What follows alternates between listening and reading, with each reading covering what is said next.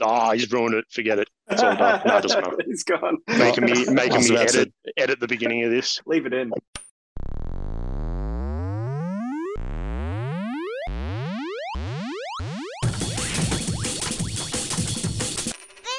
And welcome to Versus Player, the podcast about games, life, and everything in between. I'm Jono. I'm Joe. I'm Jase. I'm Rogan. Hey, That's Hey. weird. That's different. that is different. A new voice. Wow. Okay, Rogan, who are you and why are you here? Um, hi everyone. I, I won the competition. I won the competition to be on versus player. Yes. Congratulations. Yes, you did. Congratulations. The VP and me competition that was all over our non-existent social media. Yeah. You too could one day be in this position. Just uh, write into admin or I, I want to be on Versus Player at versusplayer.com and um, we'll make it happen. Rogan once wrote a very, very lovely email. We were pen pals for a little while, he and I. Um, and I Until had I no clue. You ruined it for me. I was just like, oh my God, somebody actually wrote in that I don't know. And they're legit. They're asking me real questions. They're sending me pictures. It was a beautiful thing. There was a little romance going on. And then the truth came out, um, which was fine because it was still a lovely conversation uh, uh, Rogan and I had. But uh, Well, for a little I while didn't know there, he I was was just like, you. we got a super fan. Yep. Yeah, Yeah. they're the real thing, and that's that's We were what I thought we made at Jono. I was about to quit my job and everything, but anyway, It was all true, Jase. It was It all was. true. It It's was still- it's all still a real authentic, connection. for I remember. sure. For sure. I still I still remember it.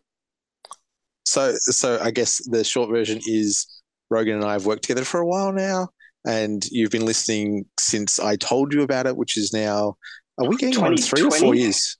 three 2020, years. I think. Yeah. Yeah. Wow. Yeah, I, I I've think we, we met a every little bit before that. Yeah. Yeah. every episode. Did you go back in Yeah. time? Yes, I did. I oh, did. Oh my! He Wow. is a super fan. It's a real thing. I'm a, I'm a real Oh. super fan. My faith, my faith is restored. Beautiful. And, and now you're our guest host for the for the evening. Welcome aboard. This is exciting. Um, we've got a fun-filled episode ahead for everyone. The usual fun and frivolity that we like to bring in to good old versus player. We're going to talk about the hot topic on everyone's lips right now. A little bit later in the episode. If you can't guess what that is, well, you're just going to have to wait. And we'll get into our usual what we've been playing. I've got a, fu- a couple of fun-filled questions, not just from me, but uh, I think Rogan's got a few things he'd love to ask the panel now that he's part of it. So let's kick it off with the usual starting um, starting gambit, I guess, and that's besides the unnamed game that we're going to talk about later. what have you been playing lately that you'd like to talk about? Zelda. I think it's. oh, whoops. Every time. I think it'd be nice to hear from Rogan. Absolutely. Let's do it. Ah, what have I been playing? So, well, yes, obviously the the just mentioned game, but um, recently before that, I actually started playing uh, Cyberpunk 2077 for the first time, and I know you've all spoken uh, about it a lot on on the podcast. Um, I remember buying it on Steam when it first came out. And then trying to play it on my computer, and then not touching it until um, discovering the uh, the Netflix um, anime, Which and that brilliant. drew me back in. It's brilliant, yeah, Yeah. It drew me back in.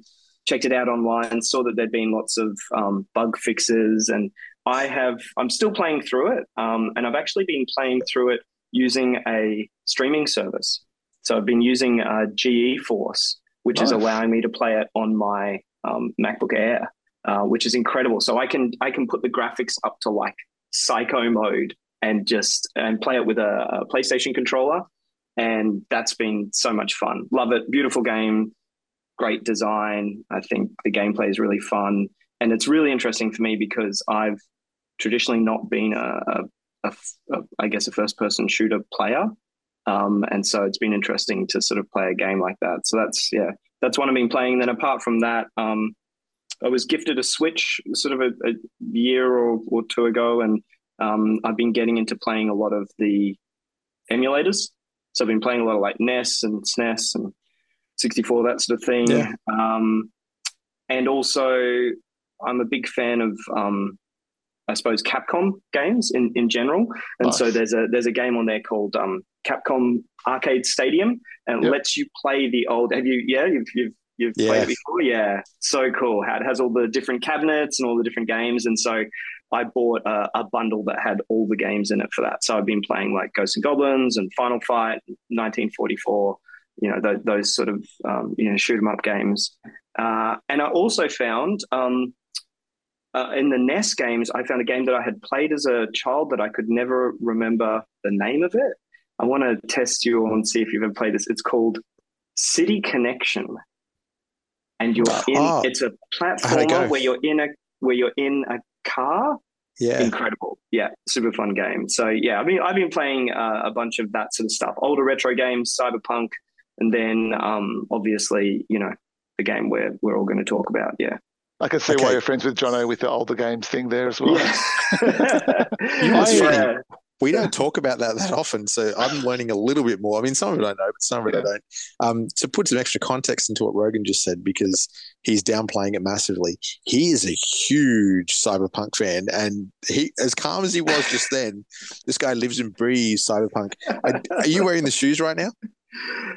Uh, no, but I've got the uh, I've got the, You got the the nail colours. polish. Yeah, I've the absolutely. cyberpunk That's very cool. Cyberpunk yellow. Um, I just I just went to Korea and this um uh, a, fr- a good friend of mine did this and this is um cyberpunk in Korean. For those Oh, listening wow. at home, that's I'm showing off my nails to the camera. Your two thumbs, yeah. Yeah, That's yeah, cool. yeah. if we bring the thumbnails back for the episodes, that'll that'll have to be it. Um, I, I, got, I, I want to talk about Cyberpunk. Actually, I, I could talk to you about Cyberpunk for a very long time because I, I played through Mm. that twice back to back. But um, question with with the GeForce Now service that you're using Mm. is that's that's the full cloud one. Do you know roughly how much you're paying per month for that? Do you remember? Yes, I do. It's expensive. I'm paying for the top tier though. So I'm paying it's uh it's twenty one dollars a month, which Yeah. is expensive, and that gives you the full access and Do you think it's worth no it? limits. Uh, for something like this, absolutely, because I wouldn't have the ability. I, I don't have a machine that's powerful enough, and I think that for something like this, like you could get into a game and play it for you know three months. You could easily finish a game like that in, in three months, and then that's what sixty something bucks, and then Yeah. you know. off You you need to own the game on Steam as well, though, don't you? Or Epic or anything Yep. like that. That's right. Yeah, yeah, yeah, yeah, yeah, yeah. It, it's But- got to be cheaper than getting a new graphics card every few years or Especially whatever. now, anyway, you need to take out a mortgage to get a graphics that's card. yeah. amazing. Yeah. Yeah. what a great Yeah. deal. I guess the, the limitation I, I would find in my house is my internet isn't always great. I keep on getting um, messages from Exetel. We're having another planned outage when the outage Oh. occurs. Um, so Yeah. thanks for that, Exetel. Um, but no, like besides that, that sounds amazing. Twenty-one bucks for access to best PC graphics. Um, like I'm, I've, you know, I told on the podcast not that long ago. Um, my mate Ben came over. We built PC. It wasn't, you know, equivalent to twenty five dollars a month. I'll tell you that. It's it's worked Yeah. out a lot more than that. Um, so that's really cool. Well, especially Oh, and- since you can play it on Mac, is right. That's a big yes. a big thing because Yeah. that's there's not a lot of stuff on, on Steam or otherwise that, that necessarily runs on a Mac, and that's awesome. Yeah, Uh, or iPad or or a phone. Like that's Yeah. the wild thing about it. It doesn't even have to be a computer. That whole concept, I still can't get my head around it. Like from a technology perspective, I'm not playing it on my device.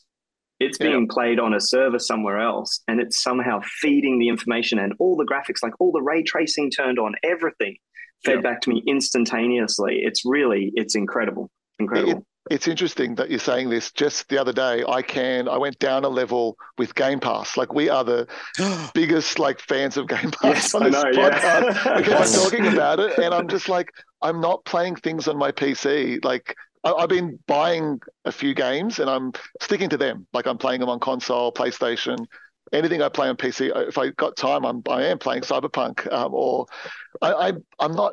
Like the games that are on PC and on Xbox, I'm generally playing there lately, anyway. Um, but you're right. Like I'm thinking, I can just stream from the Xbox to my PC anyway. So why not just save the five dollars a month when I've got time to play something else when the game that's out at the moment isn't there when I've kind of finished with that, which is going to be a long time away. Um, so I thought, why not just save, you know, twenty Mm. bucks? Not to not to link Xbox into this again, but that was the big thing that blocked the the Activision merger. The part that that worried the UK the most was um, was was Microsoft having some sort of monopoly on cloud gaming. Mm, and yeah. xCloud and cloud gaming is very, very well put together by Microsoft. But what Rogan is using, I, I beta tested this thing. It's it's run by a company called Pentanet, which is a, um, a Perth-based ISP. They're awesome. Uh, Mm. and what they're doing and what we have in Australia as well, because we're like for internet, we're basically a third world country as far as I'm concerned. but the fact that he's able to do this and it's relatively seamless, and you're sure, maybe not going to play like a, a frame perfect game, multiplayer game like a Call of Duty or something, although you probably could.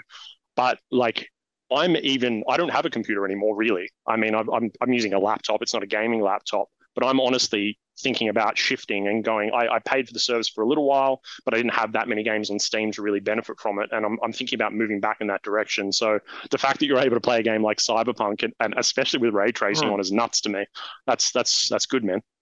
Yeah, yeah, so so incredible. And I think for me, um, you know, when I first got uh, the game back in 2020 or whenever it came out, none of these streaming services were available here as well. That was the tricky thing. I was like, oh, I'm sure maybe I could do. I think what was it, Google's one? Was it like Stadia, Stadia. or something like that? Stadia, I was like, oh, and none of that stuff was um was available. So yeah, they are really great. I think Pentanet and and GeForce is, is yeah super cool.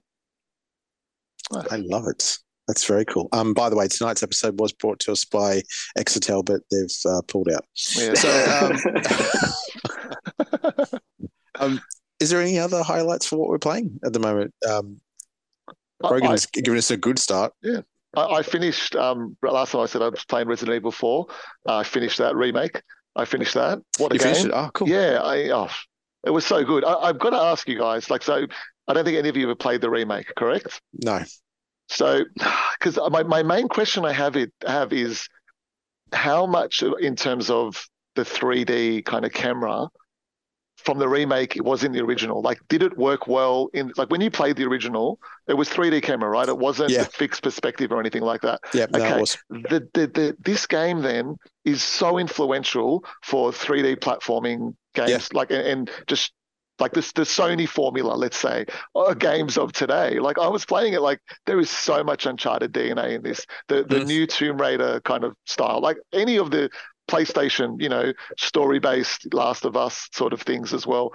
Um, it's there, and the pacing of this game was was brilliant. Whenever you kind of got bored with something, he's a minecart level essentially. Yeah. He's, you know, having to save somebody with you know use different weapons in different ways. Um, the characters were really quirky. The the shopkeeper, one of my favorite characters in video games, he was brilliant, um, and they just should have given more to him.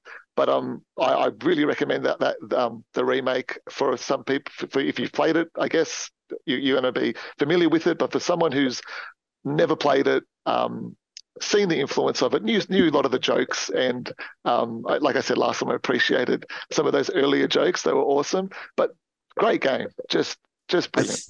Th- I think it's why it was such a big deal on GameCube. And if you remember rightly, like GameCube was like the bottom of the tier Yeah. in its console generation. But it was also a bit of a it was like a kiddie kind of console, right? It was like it was still Yeah. Nintendo's era where they were terrified to have R-rated games on anything, and and you know, and it's and got a along handle on comes it, Resident so you can carry it along.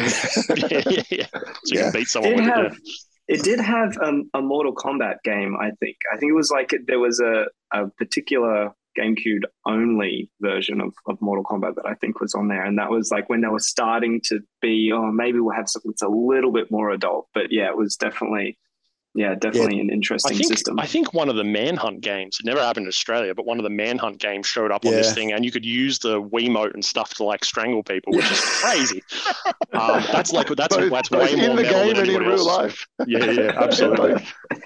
Both. Yeah, Didn't no, but- GameCube have the have the guarantee, like the lifetime guarantee? Like I remember it was like you could like drop it off a building or something. If it broke, you would get another one. I think it was one of the those. Nintendo seal of approval. Yeah. Yes. Uh, I, I think it's something disappeared quite quickly afterwards, but yeah. um, but yeah, b- beautiful console. But I mean, that's the thing. Like it, it drew people towards the GameCube. That game, um, that game. Yeah, you're right. It was. I hadn't thought about it that way before, but it was very influential in Well, terms of I'll the tell you looks of a lot of games. Capcom are the masters of a remakes Um, but like the engine that they use, we talked about this in, in a previous episode. It might have been the last one, but they use RE engine for just about everything now. Yeah. Um, they're making Monster Hunter games in this thing. Uh, Street Fighter Six, I think, is built around it. I played the played Uh, the beta funny you should that. bring that up. Um, We'll talk about that some more later. Like, it, but it's it's crazy what Capcom are capable of doing. So many varied sort of games. You know, these frame perfect games like like Monster Hunter, and then and then I mean even Street Fighter, right? Needs to be. Um, and then you can and then you can get something like Resident Evil and remake the entire thing. And every remake that they come out with is a true remake. It's not just you know upscale graphics and stuff like that. Like you know, Joe, like Resident Evil, the the number four is it's like a whole new game basically. Yeah, It's well, following the same story and stuff, but Yeah. it's it's a new game. Yeah, Yeah, and having played two and three before, it was a really nice progression, and it's just it's such a different game than the other two. Like Mm. it, it's it's not really a zombie game. Um, it- it's I didn't find it as scary. I got to say, like the other two, no. particularly like Oh, Resident that. Evil 2, like I said, that Hank or Hunk, whatever that guy's name, that mission Yeah. just scared the life out of me because I died so much in that and it was brutal when two zombies would just like start munching you. I just couldn't look. It was gross. But in this one, it was it was cool. And like, you know, you know, I've mentioned on podcasts, I love parry um, in that unknown game that we're not speaking about that that you know everyone's playing. I love that that's got a parry in it as well. Like, give me a So parry in bad at it. game. I, I just I'm going to let you come at me, and I'm going to try to dodge it every time. And I love that in Resident Evil, and it was really fun. And it was really cool. Um, and yeah, just weird game though, super weird. But I, I So- super weird. So what are you playing now that you finished Resident Evil 4? Besides, or is it the game we cannot speak of? I went on to Jedi Survivor. Um, Yep. So I played that. I, I- I've put that aside for now. Um, that's well, interesting. we'll get into it, right? We, all, we all know what we're talking about. I, you can't play an Xbox or PlayStation game and then go to the Switch and play a Oh, Switch game with That's going to be a whole topic. wrong controls, and we'll get into Yeah. that later. Yes. But anyway, Yeah. Jedi Survivor is a is it's it's a beautiful game. It, it's it's Star Wars, so it's my jam. Um, the the first game was brilliant. It, it's it's you know follows a Dark Souls formula in. You got the bonfire sort of things, and people revive. It, but it's a very easy game until it's ridiculously ridiculously hard. And then it's super easy again for ages, and then you just get destroyed. It, it, the balancing in this game is way out of whack. Like some bosses, no drama. Others, you really got to. I don't know. I just get lucky, I guess sometimes. But I remember uh, that from the first. Yeah. yeah, I, I just think the balancing is for me.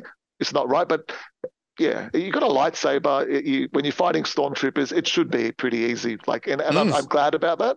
I love that. You know, it's got dismemberment. uh, Dismemberment. I can't speak. Dis- dismemberment. Thank you, Jono. Um, that works Anytime. and um, that's really cool. The force powers are great. Um, I, I just love like it's got humor to it as well. There's battle droids in it, and and they're really good with the whole silliness of those characters within the universe in a in a more Yeah. serious game.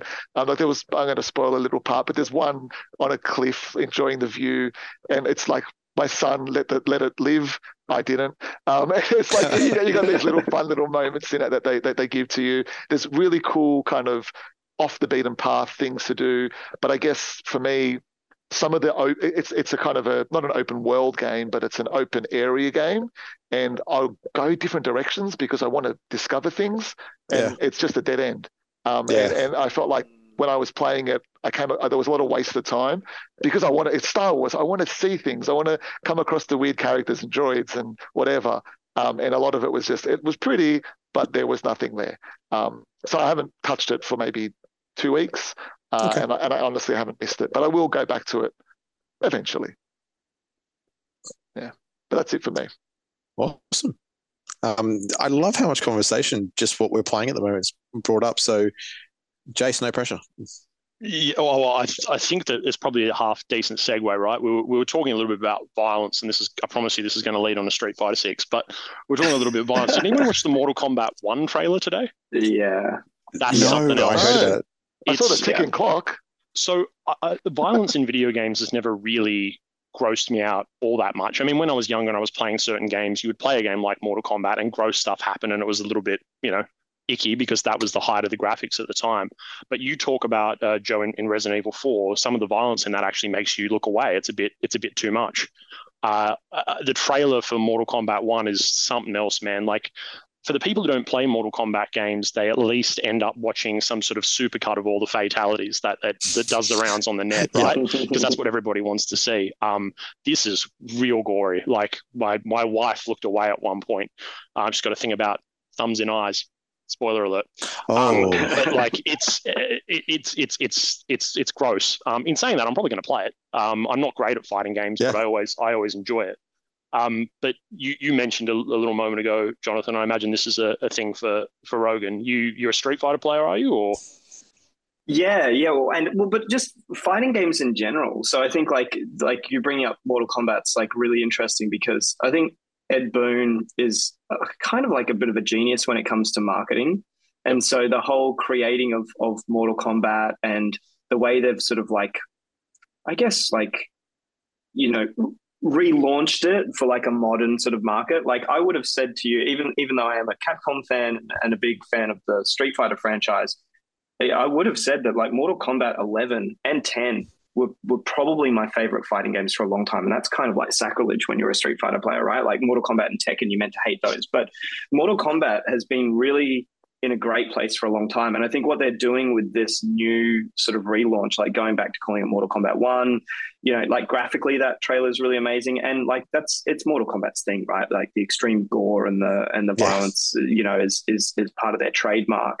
Um, but yeah, he's been doing a lot of stuff online recently. There's been a lot of talk about like when's this game coming out, like a lot of weird, obscure teaser sort of stuff that he's been doing on his socials. And then they dropped, yeah, they they dropped this um trailer. And I'm sort of that person that anytime a fighting game comes out, you know, a trailer or whatever, people are messaging it to me before I get to see it. So my friend Tax sent it to me the other day. Like, whoa, look at this, you know. And so, um, but yeah, I think I think the Mortal Kombat um, franchise is in a really good place. They're really good, just like Tekken has been in the past, at putting in a lot of different modes and a lot of extra value into the game. So you know, Mortal Kombat has that really cool like uh, you know like going into the crypt That's and sort awesome. of like unlocking things. That yeah. that was something that I think might have even been on that GameCube version of, of Mortal Kombat where you would collect the coins or whatever they were and then unlock different, you know, fatalities or different um, costumes or uh, bits of story art or whatever. So, yeah, I think um, Mortal Kombat is is awesome, and I'll, i definitely will play that game. And it's accessible to um, everyone as well. It's, it's not the same as some other fighting games. Like you don't have to be really into uh, fighting games to pick up a Mortal Kombat game and play it and have fun. And you can, well, but even just like the fatalities, you know, like those sorts of things are like everyone gets into those. Um, but yeah, I suppose on on the topic of of Street Fighter, you know, Street Fighter Six comes out um, next month. I think it's June sixth, and that's been building for a long, long time. And I actually think it's going to be a really excellent game. But I'd love to, yeah, just get all your thoughts about some of the stuff that happens in games these, these days because they've really they're really doing some really wacky different stuff with Street Fighter this time around and I think it's to try and bring in new players. It's almost like I think I think it's like a little bit maybe like the maybe it's like the Fortnitification of, of gaming. In that's a, a fair comment. I yeah. I played mm. the the Street Fighter Six beta. Uh, before I oh, go into that, yeah. though, I've played it. Before I go into that, though, Joe had a disgusted look on his face, and I'm assuming Joe, you've had a quick look at Mortal Kombat. Is that I, is that right? I, I just watched the trailer, and yes, I totally agree. That was disgusting, and can't wait to play it. Excellent. I, I, agree, say, I, agree with what Rogan said. I love where Mortal Kombat is at the moment. The last few games, in terms of having a story with them, that's what I played. I, I dabbled a little bit in like arcade and got like destroyed um, when I try to play online, but having an arcade mode that is there is brilliant. Um, yeah. John, the other fa- weird face I made, Jono, was when Rogan said it comes out soon. The uh, Street Fighter Six, this is the first version of Street Fighter Six comes out soon, and then we're going to get the proper version in about three years' time. Alpha it's Remix gonna, Turbo. Cost, yes, and it's going to cost twenty dollars, and it's going to have so many different. I, I, just got the new the Street Fighter whatever edition of Five that just came on PlayStation um, yeah. Pluses whatever mode. They got so many tiers. I'm confused where I'm at with all of that. But I just played that, and I thought I'd played all of the versions of Street Fighter Five, and there were so many more characters there. Um, yeah, and I have no idea like how I missed all of that. But I think that's and I, I agree. Like Street Fighter Six and sorry, Jase, I, I I'll let you speak in a second about it, but that um mode where you fight in the street and you kind of have a it reminds me i think there was a tekken game that did that that it had was, yeah. a like a I, I love mm-hmm. tekken like i had volleyball and i had i think i had bowling and i had all these weird things but that yep. mode i love that in tekken it didn't work properly like and, and even mortal kombat did something like that with um they had one of those uh games there was one about two of the characters. Ah, what were oh, they? Oh, yeah, Sub Zero. It was like yes, Legends or yes, Legends. That was like a, that. that. was yeah. yeah. And, and, it didn't work perfectly because you might be facing the wrong direction. They'll be on a different plane than you. Mm. But it was cool because it was different, and I, I like that Street Fighter's trying that. And when the proper version comes out in about four years, I'll try it then. I love Street Fighter. I, I, I, love it, but I'm sorry, Capcom. The, when I got Street Fighter Five, from when I got it to when I sold it, when I got the next version, which actually came when they finally released the arcade mode and I played that, I was yeah. happy. And I'm like, this is what I should have originally bought, and I'm never going to do this again. So yeah, I'm going to hold off on this.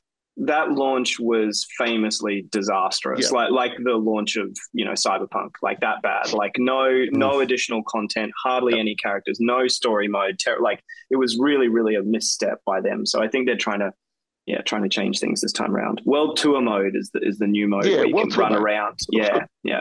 So that mode itself is very reminiscent of Yakuza games in the way that yes. you move around the world and you and you you know you can go and buy things and buy clothing and all that sort of stuff. And I'm a sucker for anything anything that has that. Um, and the fighting in it is just, you know, you go up to somebody, there's a level above their head, you know what you're in for. You fight them, you get to design your own fighter. Again, I'm a sucker for that. Um, you can have your different fighting styles, and, and they are absolutely trying to get in. We'll call them the casuals, and I am one of the casuals. They've even changed mm. up the control scheme. I think one of them's the original one is classic, and then they've got one called I think it could be modern. It's modern, it's basic, yep. modern, cool. You you know, so um, that's what wow. I play with. Even though I'm you know quarter circle back kind of you know kind of player, it's still they've changed that up a little bit. That's crazy. Um, and yeah. it's awesome. It's super accessible. Anybody can pick it up. They needed but, to do it. Mortal Kombat is that way. Tekken has been that way for a long time, and and, and Street Fighter is heading in that direction.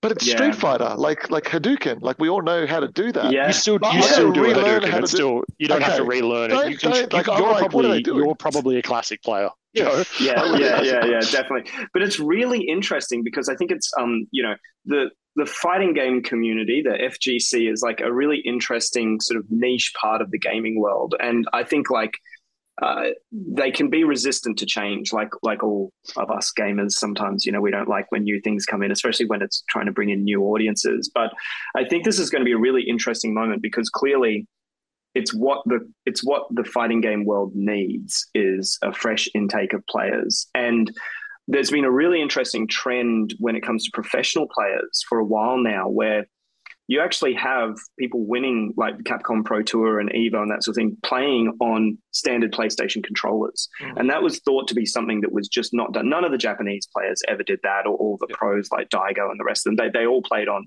on arcade like fight sticks like what I play on. And um, you know, these younger generation of players that came through, they had not grown up going to arcades. Yeah. And so all they knew so was was normal console controllers. Mm. And so mm. that's how they played and they became very effective with them. What this does is it allows for someone to buy the game or, or play the demo whatever it is and not have to have any specialized equipment as the first sort of, you know, obstacle. Uh, and and they've simplified the controls in such a way that now you really only need to use you could get away with just using the four face buttons you can still have sure. the other, you know, the shoulder buttons programmed to do different things, and uh, but it just simplifies it. And I think what you're actually going to start seeing is um, you'll see players even at a professional level just actually even playing with the modern controls. There's no reason; it's just a preference thing now. It's just yeah. a preference. So for me, you know, Joe, if you're you know into using, you know, doing the proper motions and yeah. and you know the the tactile, the feeling of the buttons and all that sort of thing, sure, you can keep playing classic. But for everyone else, makes it much more accessible, and it also makes a lot of sense when you introduce something like World Tour mode because now you're in a 3D Fortnite or you know GTA sort of a, an environment. That's it makes sense to navigate it with your with your your DualShock or whatever it is, you know, your Xbox controller. It, it's so true what you said about the, how the controls make such a difference. Like if I play Street Fighter against my kids, or you know, sometimes with my wife, we, we used to play Tekken and stuff.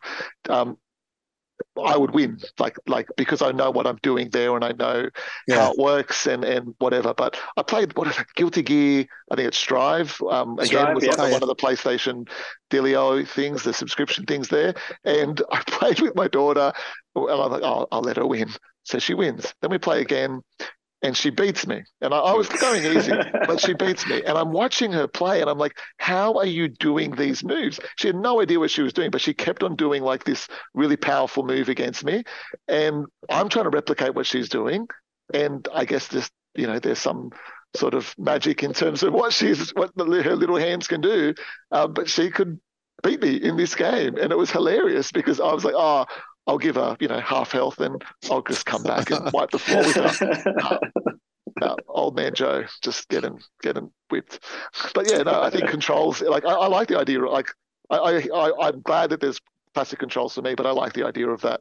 You know, more modern controls and simplifying things. Let everybody come to the party and play, and you know, not every game has to be Dark Souls or, you know, even with um, Mortal Kombat. Uh, I I know what you're saying about people love the fatalities. I think it was a shame in the last few games that the way that they simplified the fatalities was with the tokens, and then they ended up selling tokens and things. Mm. Um, I'd love to Mm. see in the new. Uh, I'd love to see the new Mortal Kombat going back to Mortal Kombat One. Um, I remember I- my cousin. You know, I think so, like, in terms of remembering the fatalities. Like I would go to the arcade with my cousin, and we would just we would play the game. Then we'd hand, hands off. He'd walk over. He'd put in the moves. Everyone would watch the you know the fatalities happen on screen. It was really cool back in I- the day. I think from a fatality point of view, perhaps. Um, uh, unfortunately, who who makes more uh, more comments? Midway? Nether, NetherRealm, isn't it? Nether I know Realms? they've gone. Yeah. They've gone. Who? Uh, yeah, it's because Warner Brothers uh, owned a It's couple of Warner companies Brothers, that- yeah. Yeah, it's one yeah, of them. now. it's Warner Brothers. Okay. Um, they've done something a little bit gross, and that is that they're bundling in um, Shang Tsung as DLC straight off the bat. Uh, you They got did Goro in the last one, I think. yeah, I don't know. I'm not. I'm like, you know, Mortal Kombat's got some pretty interesting sort of third-party characters and stuff like. There it is. Yeah, Goro in, in Mortal Goro, Kombat you 10. were right. Good memory, Joe. Um, yeah, they've they've done. You know, they've got the Terminator, and I think they put Alien in there, and they've put in like Jason, RoboCop, RoboCop, right? RoboCop. That's why I got eleven. RoboCop Charge and money, so Terminator. charge good. money for those as much as you want. but don't put- don't put core characters as like a pre-order DLC type bonus thing set up. Don't do Yeah. that. Um, but anyway, whatever. Yeah. That's just the state of gaming now. As long as they're not, you know, as long as they're not charging you for tokens. Although it's a little bit like putting coins in a uh, in a in an arcade machine, isn't it? So Absolutely. Tiny bit. Absolutely. Yeah. Yeah. Okay, wait. Was the question at the start that you asked Rogan, what's our favorite uh, fighting franchise? No, no, it was, um, but that's a great question. Uh, I was going to ask what you thought about, like, these are all examples of what we love, gaming, and these and these companies that make these games having to evolve. And I think so. You know, you, you talk about you know like Street Fighter, you know, bringing in these these new sort of um, concepts. I think even you know like thinking about Capcom as like a, a Japanese you know um, game company. You know, they, they're usually pretty hesitant to do things like put in, you know, JC said you, you love the custom character creation. That's a bit of a weird thing for, you know, Capcom to do to let you make your own character and make it as weird as you want and then allow you to use that. And then there's screenshots and videos of that out on the internet. You know, that's very unusual. They like to control their IP usually really strongly. And so, same thing with, you know, World Tour. I, I guess the question is like, what do you think about some of the new trends in gaming and how these older franchises or older companies are having to adapt? Because I think it's, I think in this case with Street Fighter, I think it's great, but I think a lot of people who who are Street Fighter purists don't like the idea of new things coming in like that. uh, I, I, you go ahead, John. I really Yeah. like this question. Yeah, I really like this question because it's something I've been thinking a lot about lately. Um, and because I wish I was paid, but I have to drop Halo in every so often. Um, um, like I, I think of my experience with Infinite lately, and they tried to change things, and then they got nervous and didn't, and but had, and ended up with this weird mishmash that didn't really satisfy anyone. Like it didn't bring in Mm. new players, and it left the you know the existing community kind of either kind of enjoying it or moving away from it in the way that it used to be a headline game for the console. It's not anymore. So um, I I think there's an importance to bringing in um, significant change sometimes as long as maybe you're staying true to a, a core aspect of what that franchise was about. So you can totally have new gameplay, you can have new game controls, as long as you're staying true to what that game really meant to you. Because um, I would, I would love Halo Infinite, even if it had gone to a battle royale style like Fortnite, as long as they were giving me characters from this rich backstory that they set up in comics and books and um, you know spin-off games and hell even action figures and building sets. Like there was all this stuff they could have mined. And what are they giving me instead? They're giving me weird fancy visors for free in battle passes that come up that last two weeks and weird armors that have a backstory to them that's only hinted in a line of text and nothing more. And i'm like Mm. Wait a second. I there's all this other stuff that I love that you're not even using. What the hell? So I mean, that's my two cents on it. Yeah, accessibility is is important and and and accessibility is, is become a big thing in gaming and, and that's just about you know it's not just Mm. options you know you know whether or not it's uh, what is it grounded spider slider uh, that, that turns it to arachnophobia mode or Hogwarts or too. even Hogwarts as well they had to they patched that in though didn't they Yeah, they patched it in. um Oh, wow. or even or even just you know things to do with you know uh, people who are colorblind or Yeah. um uh you know stuff like that Sony's um, killing that. I've got to say, their their, their accessibility features in their first party games has been unbelievable. But and, and it's it's super important but from a m- mechanically like a, a game mode that's sort of put in there i mean the thing that you do with street fighter or mortal kombat or any of those games is you just separate them into different game modes and if there Mm. are that, i mean that's what ranked is in most video games right now when it's especially when it comes to something that's that's competitive it sort of locks locks off this section of these gamers who are using this specific control scheme and this specific frame rate and you know there's certain rules around how you're doing it and and Yeah. you know the same can be said of call of duty there are people who refuse to play the latest call of duty Call of Duty 55 or whatever we're up to because um, you know it didn't have a, a hardcore mode. People want a hardcore Yeah. mode where you one shot and, and somebody dies, and then they put that in, and that moves that group of people in, and they can load up their game and pick the tile Hmm. that says hardcore, and that's where they live. That's their box. Mm. Um, but if they're saying, you know, this is the only box that should exist, this is the way it used to be. Call of Duty used to always be hardcore mode. Why did they have to change it? It's just like there's so many different options now. Pick your game Yeah. mode. Fortnite, another fantastic example. Some people Mm. just don't like building in Fortnite, and I say that Fortnite is better for it without building. Yeah, I love Um, but I mean, if I don't think that they should get rid of building because that's what makes No. Fortnite Fortnite. It should absolutely still be there as well. Uh, you know, all, all that stuff is is super important as long as you know because you've got to introduce. Otherwise, uh, things just get stale. They die off. Then they're Yeah. not accessible anymore. They don't make enough sales. They don't make enough money. Another game doesn't get made, and that's not what anybody wants. So yeah. exactly. I, I think something. Oh, sorry, Rogan, you go. I was just going to say, accessibility wise, really interesting because Street Fighter Six, yeah, lots of accessibility options. They've even got a really cool. Um, it's basically like sound cues that help you gauge the distance between you and your character that you're fighting against, like different um, different sounds for different um, motions, and yeah, it's really That's interesting really cool. that that's been implemented. Really cool, yeah, really awesome. Sorry, go Joe. No, I was just going to say, like, it's interesting. You, you guys said a lot of things that I was thinking, like with Fortnite being the type of game that it is, and how well they adapt to what's what's what's hot, what's current, what's coming. Like they've got a ranked mode just coming now as well in it. Something like Street Fighter is a sort of game that it's it, it's it's been made. Street Fighter Six has been made to have legs. Like it is not. They don't want it to be like Overwatch Two. Um, just you know, dead on arrival. Um, essentially, like they want it to last for years and years. And uh, like I made jokes about, they, they're going to bring out different versions of it. There's going to be different characters. I think the problem is a lot of companies, like with Overwatch 2, they, they, they're trying to create these games to have legs for years and years, but not everything needs to be that. Like Resident Evil 4, they brought out the mercenaries mode.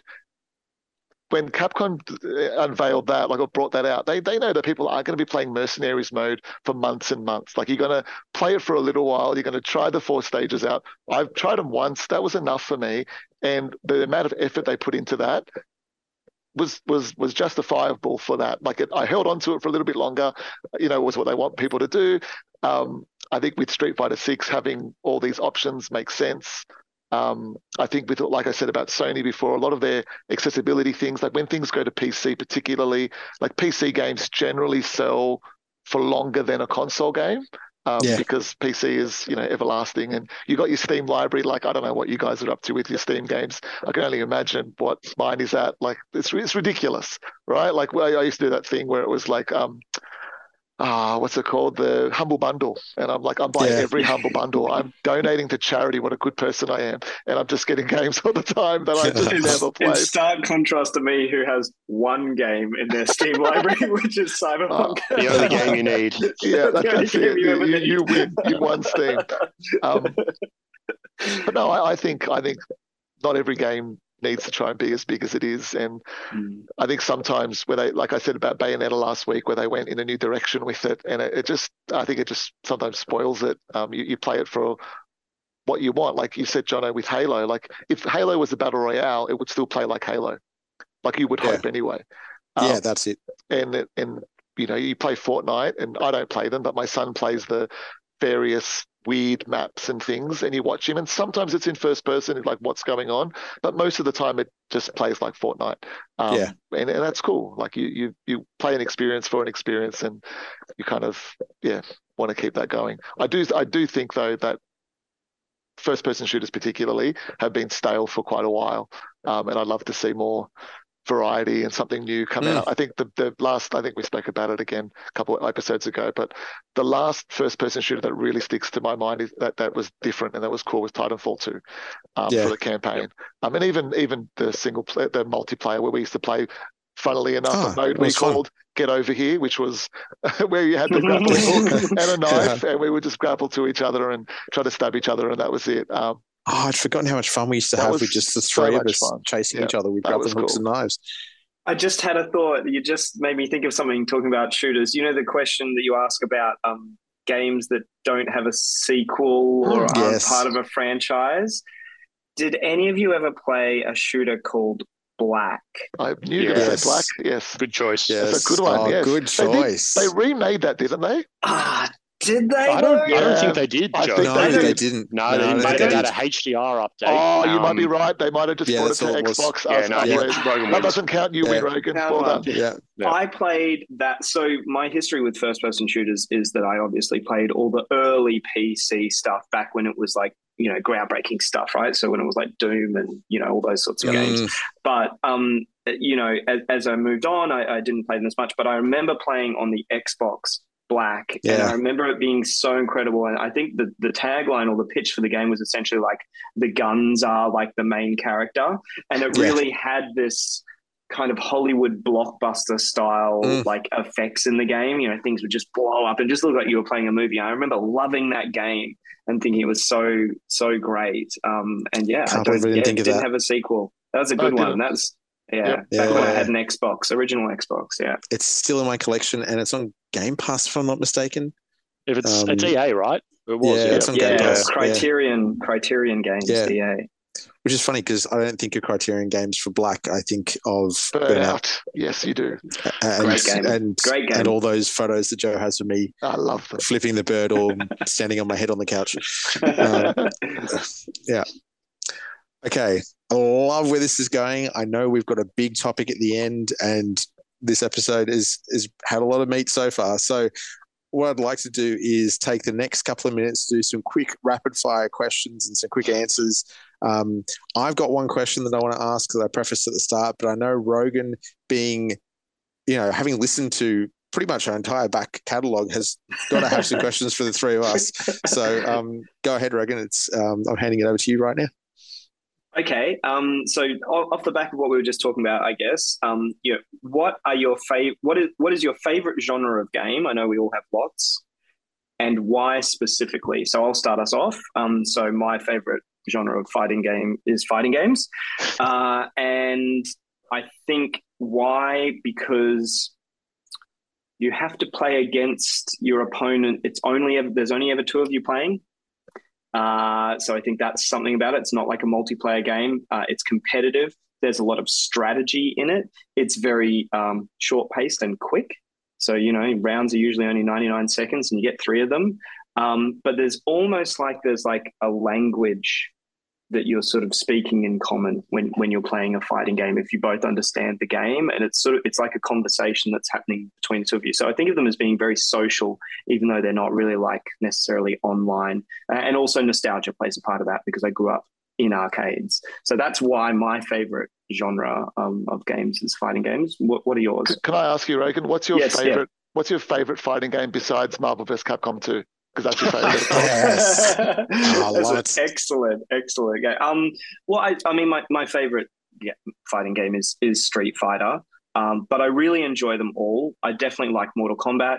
I remember actually, um, I have a vivid memory of playing um, Tekken on the original PlayStation uh, at one of those computer electronics shows that one of my friends' dads took me to, and Nice. and being there and playing and playing in a 3D world like that on a console rather than you know on arcade, and just thinking like this is in, incredible. But there's heaps there's heaps of great fighting games. You know, Dead or Alive. You know, uh, Bloody Roar, you know, there's all there's all these obscure ones that you Yeah. can play as well. And um, I think from an arcade perspective, uh, it's not Marvel vs. Capcom 2, but actually um, X X Men versus Street Fighter Oh, was one nice. of my favorites Ah, nice. to play Yeah. at the arcade. Um, yeah, It's so you're Some- so right though. Like arc, uh, fighting games, there are some truly bizarre ones. I played. Um, I recently bought them's Fighting Herds. What a great Oh, name! Um, and it's just like but I'm like, kids, you want to come and see My Little Pony characters fighting each other? And we had a bit of a fun afternoon playing that one day on the PC. I I got to give a shout out a couple of fighting games now I've thought about it, but um, one of my favorites was a game called Rival Schools, which was on Yes, the. Dreamcast. Power Stone. Yeah. Yeah. Oh, was, Yep. There was this game on Mega Drive, and I always forget the name of it. I feel like it was called Immortal something, and it was one of the games. Eternal Champions. I love you. Um, Eternal Champions came came. I borrowed it from a Civic Video, and it came with a six button Mega Drive controller. yes. And that was like unheard of. There were extra buttons that you needed to be able to play this game. I love that controller. Um, and I always loved that one. Um, but yeah, but one of the ones that I had, one of my one of my mates growing up, uh, uh, Brendan, he had this game. It was on. Um, oh, it could have been the Mega Drive. I don't know. It was called Ballz. You ever heard of Ballz? yes, It's Sounds the familiar. weirdest yeah, game. I've and seen was it just all the- online as some all the characters were made out of Yeah. balls. Um, and What it is was it, just Z? the most. Uh, I don't know if it was an S or a Z. We played a lot. The music stuck in my head. I can Is still like hear a, the music ah, to this there day. was that game Vector Man. It was with I a Z, think it was a Mega Drive like game. that. it was weird. I think it was a little bit crude as well from memory, but it was um it was it was a fun game. There's some great videos online of just like the most obscure fighting games. Um, it's not Yeah. hard to find those sorts of things. I've, that one's come up before. I've seen one where it's like biblical or, or actually all different type of religious characters fighting each other as Yeah. well. Like just some weird things. Um, but yeah, no, for me, Marvel vs. Capcom 2. Good memories of that playing against Jono too. Back in the day. yes. Oh, we played a lot of that. Um, but you, I think the two of you forgot the question that Rogan asked, and it Oh, was, "What's your favorite franchise of all time?" Oh, not franchise. Sorry. What's your Genre. favorite genre of games? and yes. why? Yeah, yeah. Yeah, yeah, and why? Go on, Joe.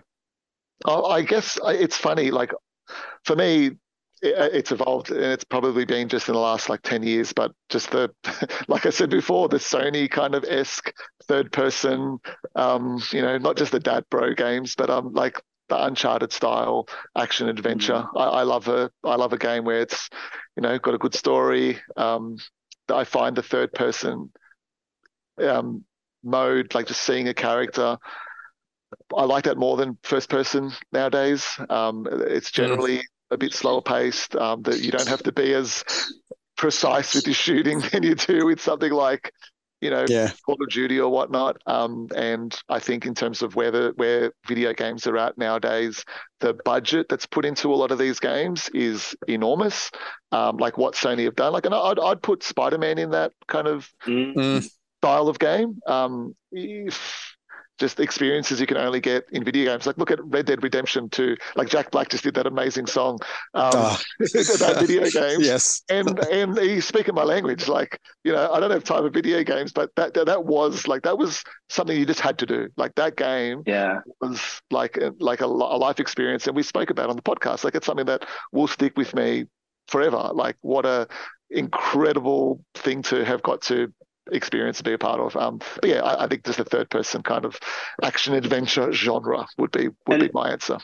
And those sort of are like shared experiences in the sense that you're all playing that game at the time and you're all having that exploration and that discovery sort of Mm. together, even if you're not actually, you know, you're, Yeah. you're not both controlling the game, but you can talk to your friends about it. We all played Red Dead Redemption at the same Yeah. time. We all had that amazing yeah, experience. Yeah, that's cool. Jase? Um, ugh. I don't know. It's hard, right? I, I guess I'll. It's a toss up between like Metroidvania type games, like you know Yeah. Mm. Castlevania, Metroid, Ori and the I'm Blind Forest, surprised. that kind of stuff. Uh, so am I actually. I was thinking about it because I I didn't want to be lame and just go, oh, it's this one and then it's this one and then it's this one. But I guess in terms of games that actually just suck me in, like I'll, I'll you know I don't actively seek out these titles, these Metroidvania games, but when I do. I sit down and I play them for days until I've done absolutely everything. I very rarely am drawn to 100% anything. But then you go back and play something like Castlevania Symphony of the Night, and you have to get your 102% or whatever it is, or 108 or some ridiculous percentage that that they put into it. Um, I, don't know. Um, it's weird because I've never played a Metroid game. Like I've never played Metroid.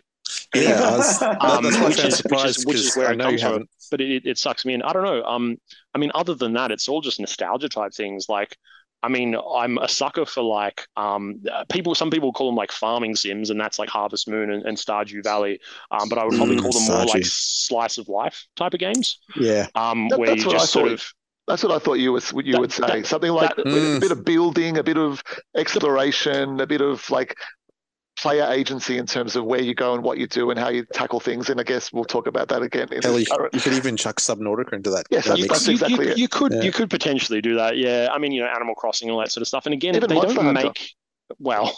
I mean, yeah, way. like they don't they don't really make a lot of those games. Like they're becoming more popular now, and I think Mm. Stardew Valley sort of made that happen. Truth be told, Uh, and and that isn't just a farming game; it is very much a slice of life game. Mm, But I don't know if slice of life is a genre. Um, i- If it is, then that's the answer. Um, but otherwise, there's just something Jase. about a, a Sure. Metroidvania that sucks me in. Jase, you might have just coined the genre, and maybe because it always takes one person, and you might have just done it. Um, uh, So yeah, just maybe, remember that, everyone. Maybe. I mean, It's yeah. certainly an, an anime genre, so why not a video game one? Yeah. Yeah, true, true. Jase, do you guess- think that's about like is that about like being is it the problem solving or like the resource management or the like the the productive sort of nature of of those sorts of games? Like is that is that part of it? Um, I mean, I don't know how much time we got. We could go back to when I was eight years old and I was at Target in Leichhardt, and I convinced my godmother to buy a Harvest Moon, which was ninety nine dollars, um, which was all the money in the entire world. Like Game- about video games have $5,000 always been expensive. Um, Yeah. I feel like I need to be in an armchair. I, uh, what, what are those chairs you go in a psychiatrist office? Back in Um, my but, day. uh, yeah, back in my yeah. I don't know. I don't know what it is. Um, there's just something about it that um, I'll, I'll tell you what. If I sum it up in one word, it's the fuzzies. Those games give me the fuzzies. That's what it is. Mm. Um, and there's just something about it that that that sort of just sucks me into that. Um, and uh, yeah, it's I don't know. It's there's something deep, deep inside that's that gives me gives me that. Yeah. It's funny you say the fuzzies though. I was saying to to uh, my wife like, like not that long ago about how much I love like a good 2D platformer every now and then. Like a Mm. 2D platformer comes along and it sticks with me, and I just I just want to go just play nothing else but that for a while. Um, but I feel like that's you know few and far between nowadays. Like Rayman Legends is one of my favorite games of all time, um, and I think I want more more more of that sort of thing. But sorry, there, there was a there was a game on PlayStation 2 called Dark Cloud. Um, and I Yeah. hated the fighting in that game. Uh, so my my mate would do the fighting part, and I did the town building bit. And it was just something about that that I that I always Awesome. liked. And those games, again, you could the, the, closest thing you could ever have to that was like maybe the original Sims, and that was on PC, and that came out Mm. much later. But um, yeah, I don't know. I don't know what the appeal is there. It's almost like you know you're sort of setting up shop or setting up house, and you know going out on these adventures, and and a lot of games have these little slice of life moments. But I mean, you know, I mean, Red Dead Two has loads of that stuff. Yeah, just does. setting up camp right. out in the wild and being able to go and hunt something, and the actual. I was one of the people that was completely fine with how long it took to skin a deer. Um, I know no, nobody, not everybody has that kind of time, and I certainly didn't either. But uh, it, it- there was just something appealing about that and the atmosphere that comes with it. So I think it's these these little sort of these slice of life components in games that, that are very appealing. Yeah. There's a lot of I- crossover there, isn't there? Sorry, Joe. So, yeah. so much crossover, and and it's one of the reasons that I somehow put myself into coming last in answering this question because I was totally going to go down the lame route, and I probably still am going to, of where Jase was saying, you know, it's a little bit of this, a little bit of that. And Mm. Jase found an elegant way to do exactly that, you bastard. But um, but if because I look at and you're all aware of this, but I play what I'm playing at any point in time shifts very quickly. So I'll go from an RTS to an open world game to um, a slice of life game to a military action shooter, and it really depends on what I'm craving at any point in time. Uh, so I, I found it really hard to to boil it down to one genre that I absolutely love. In fact, often I'd love that they just jam more of those genres together into one big game, but you know you got to do that really well.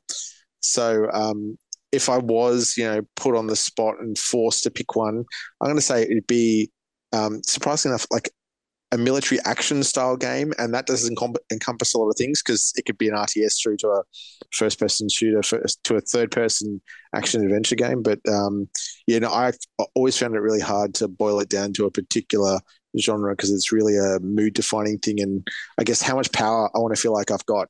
It kind of gives me agency and a, a sense of direction and maybe um, more than I have in my life at that point in time. And that's why I play games. It, it gives me, you know, that moment to be the person that everyone depends upon, even if life doesn't feel like that. It's a bit That was a- a good. That was a good Yeah. thematic sidestep of you know, like sort of like put them all under one umbrella. Military action. Yeah, yeah, yeah. yeah. That's But cool. you're, you're so right, Jono. Like genres are so blurred nowadays. Like Yeah. I think about Mm. something like Ghost of Tsushima, and there was you know different things that you could do in that game, and you know I th- compare that to Uncharted, which is very linear, and that's more where my interests lie. Like I, I love it more. I'm following a story that just tell me what story you want to tell me, and I'll experience it. Um, but yeah, some of these like like some of these games are, are so like I said Red Dead, but really is Red Dead an action adventure game? Probably you wouldn't say that. I no. think it's an RPG actually. yeah, which is exactly. weird because Yeah. RPGs once upon a time were a whole bunch of numbers flying up on a screen and Mm, turn-based yeah. battles, and now it's like Mm. everything's a little bit of an RPG. Yeah, but, It's but quite how does it strange, isn't it? look? How does it play? Well, it, Mm. you know, it's almost got tank controls at time, times. I think with some of the, you know, the way you turn in that game. But yeah, it, it, it's it's it's across so many different genres. Well, I think I think Mass Effect and and even further back than that, uh, Knights of the Old Republic were games that were starting to change that Yeah. That idea of what we thought of Yeah. an RPG and started to hide those numbers in the background. Everything's So- an RPG now. Like, like Well, even this is it. even Uncharted Four, not that it meant anything, but you had options for dialogue. Like, why do they do that? Yeah. You didn't need to do that. Um, yeah, I, I don't know. Like everything's got those elements. Even everything's got like Metroidvania sort of ele- well, everything, but a lot of things have Metroidvania sorts of elements as well. Like Red Dead had that too, where you couldn't do certain things until you got certain abilities or characters or the story wanted you to do that sort of thing at Or that got stage. drunk. Yes. Yeah. Joe, I had No, no. Ghost of Tsushima as um as the standalone game. Uh, that was the first thing that I wrote down when you said that in the last podcast. But it's not. It had a it had a remake, didn't it? it had a direct uh, sorry director's cut. Had a director's cut and it had um, DLC as well. Iki Which- Island, that was good. Yeah, And they, hard. they're making a what a movie, so they're going to make a new game as well. Um, for what a sure, game! Surely. Yeah, Beautiful. great game, great game. Okay, Rogan, I'm going to give you one more question. I'll dive into the last one because we keep skirting so close to our main topic. You're I mean, have it's to been a while since we've done this. Unless ever someone's got something else to do, I'm, I'm happy to stick I around know for this one. I'm happy to You're keep gonna have to too. make this. This is a three episode uh, Three-parter, yeah. podcast. Or, or Rogan, you just come back. Yeah, yeah, it. sure, sure, sure, Yeah. sure, sure. We can do. Uh, so is this me me asking another question? Go for it. Um, okay, well, how about this? This isn't so. Yeah, this is kind of like a quiz question. So this is really super obscure. I was I was hoping that one of you was going to say first person shooter and Halo is the best game ever made. That's what I was hoping for, but someone sidestepped that. Um, Yeah. so here's a quiz question for you, a bit of trivia. What was the game that was like the spiritual sort of predecessor to Halo? It's a very tricky. very tricky Durandal, one, wasn't it? oh, I, Or Marathon, or whatever it's called? Marathon, Durandal. Yeah. You Marathon got was marathon. Yeah. You got it. Yeah. Marathon. So this came up in like a, a article for me a couple of days ago. It was talking about like old old games that you could get on on your Mac, and this was yeah marathon. It was a a Mac first sort of title, Yeah. uh, and then I think Bungie then got taken over by Microsoft or something. Then Actually, that's just when before they that happened, they announced Halo as an RTS at Macworld, They did. and then it was it was seriously a year later that Microsoft bought Bungie and said, "Hey, that Halo game, make it a first-person shooter and put it on our, fir- our first console." So Yeah. I had no idea about that that history at all. I did I did not realize un- until I There's videos on that YouTube. Look it up. Yeah. Yeah, well done, well done, Jase. That was good. That was 1994. Marathon came out. Yeah, so there was a sequel. I'm just looking at here. Marathon 2 Durandal was the second Mm. one that came out in 1995, which is the only one I've played. Um, and it's on Xbox Arcade. Yeah. Yeah. Yeah. Um, and I also had a few others for the uh, what's a you know standalone game because I thought that was super fun on the podcast when you were doing that and just shooting everything down. Um, so I think like there's probably like a lot of arcade games that fall into the category of like not necessarily having a sequel, but then of Yeah. course they've all been released on consoles. So then I realized they're all disqualified. So I had two that I thought of. One was Comix Zone. Do you remember the Oh, game Comix Yes. Zone. Yeah. It's so difficult. Ripping off the pages, Yeah. the rat. so awesome. hard. I, Yeah, I thought call. that game was incredible, and I think it, it ended up being on like maybe Mega Drive or something like that. But was what the a collections cool as well. style! Like what a cool style for a game, and it did Needs so much sequel. with graphics for back then, and yeah, it was just so out of the box. Um, and then the Literally. classic Al- Alter, yeah, totally. Uh, and then Altered Beast. Altered Beast had a sequel. Yeah, It did have a sequel. Yeah. Yeah. And then I oh, and then I thought Postal, and I looked that up, and it had four sequels. and Yeah. I was like, Yeah, wow. it did, yeah. And it's like a- I there's- not There's a like a, a, a I think a either this year or last year postal game came out as well. Like that, Yeah. that is No way. still going. Why? Each sequel more forgettable than the last. Yeah. Yeah. That, um, a, a copy, a burnt copy of that game made its rounds around my school on CD-ROM. Oh, Postal, that's Postal fantastic. 2, and everyone was like sharing it and playing it and loading up them because you needed the CD back then to play it. It was, uh, the was, I love- outcry, the outcry at the time when that game came out, and now you think about what games are like. It's Yeah. yeah, no, it's nothing. It's I nothing in lasted like five minutes in watching that movie as well. That was. I, I didn't even Garbage. try. That's Uwe Boll, isn't it? Uwe Boll, Oh, yeah. Can I just say before we move on to the other topic, speaking of movies, we spoke about Mario movie, Dungeons and Dragons, whatever it's called, Honor Among Thieves. That's it. Good Yeah. Thieves. Yeah. Yeah. Amazing, amazing It is, movie. Really? I went with my wife. We had the best time. So funny, just brilliant. Like you don't need to know anything about Dungeons and Dragons. I was like, oh, I know that reference. I, I've you know been to those places in video games, um, but that doesn't matter. It was so much fun. Uh, Chris Pine is fast becoming my favorite Chris from being absolutely bottom of the barrel of my Chris's back in the day. He's he's brilliant in this movie. Um, everyone was. Michelle Rodriguez um, is always good. We're watching Fast and the Furious again. She's the best. Yeah, I was waiting Um, for you to say that. Yeah, but uh, man, such a good movie. It Such a good seems movie. like the sort of thing that sh- sounds like straight to DVD. it Um, does. and there were Dungeons and Yeah. Dragons. There were Yeah, three of them before been. this Yeah, one, yeah, yeah. and they were absolutely straight to DVD. But this, yeah, th- this is going to start something. I think they were testing the waters with this, and while it didn't, I don't think it did as well as they ex- they were hoping for. Um, No. I think I think it's one of those things that's going to end up having a cult following, and they'll I they'll hopefully totally put out another one. I think Yeah. once it comes to streaming, this movie is going to because it because the effects in it and the and the cast and everything is is incredible. And there's a really fun I won't say, but there's some really fun actors in this movie. Um, Yeah. that if you don't know who are in it, just don't don't worry, just go and watch this movie. It's it's Yeah. certainly worth a watch. Um, I think it's one of the most surprising and fun. You know, I can't wait to watch it with my kids. There was a couple of little scary things, but they'll be all right. Um, you know, and even other video game references sort of in it. Oh, nice. I- I, Wow. I, I would say. Um, Video game movies have had a rough go for a long time, so it's nice that you know. And I know that this is like a tabletop RPG, but whatever, it's a video game movie. So yeah, it's got the video uh, game parts to in it there yeah. too, but um, Yeah, for just really cool. Well, you've convinced me. I, I'm, I'm going to go see it. I was not sure at all. I It's used fun. to play a lot of D and D, and I was like, "This will be terrible, like all the rest of them." But you've convinced me. We're going to go see Fun it. movie, really fun movie. All right. I have that final question before we move on to a, our topic that's been hanging on for way too long um, because we're all ready to talk about it. But here's my big question it's quite different from anything we've talked about tonight. What game have you always wanted to play that was never published in English?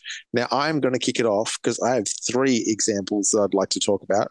The first one I haven't got and I haven't cracked on yet, and that's um, I can't pronounce it, so I'm just going to tell you the English title because it actually got an English translation that changed, and that was called Elite Beat Agents. But it had, if anyone can pronounce what Elite Beat Agents is called in Japan, it's got a very different title.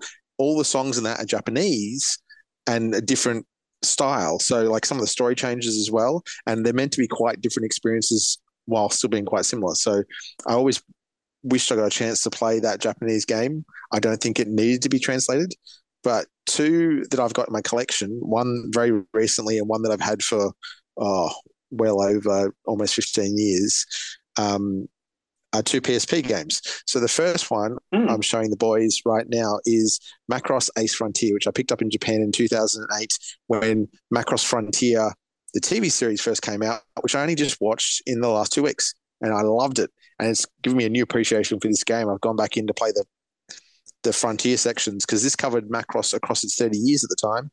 Um, and for me, the first Macross TV series is the start of Robotech.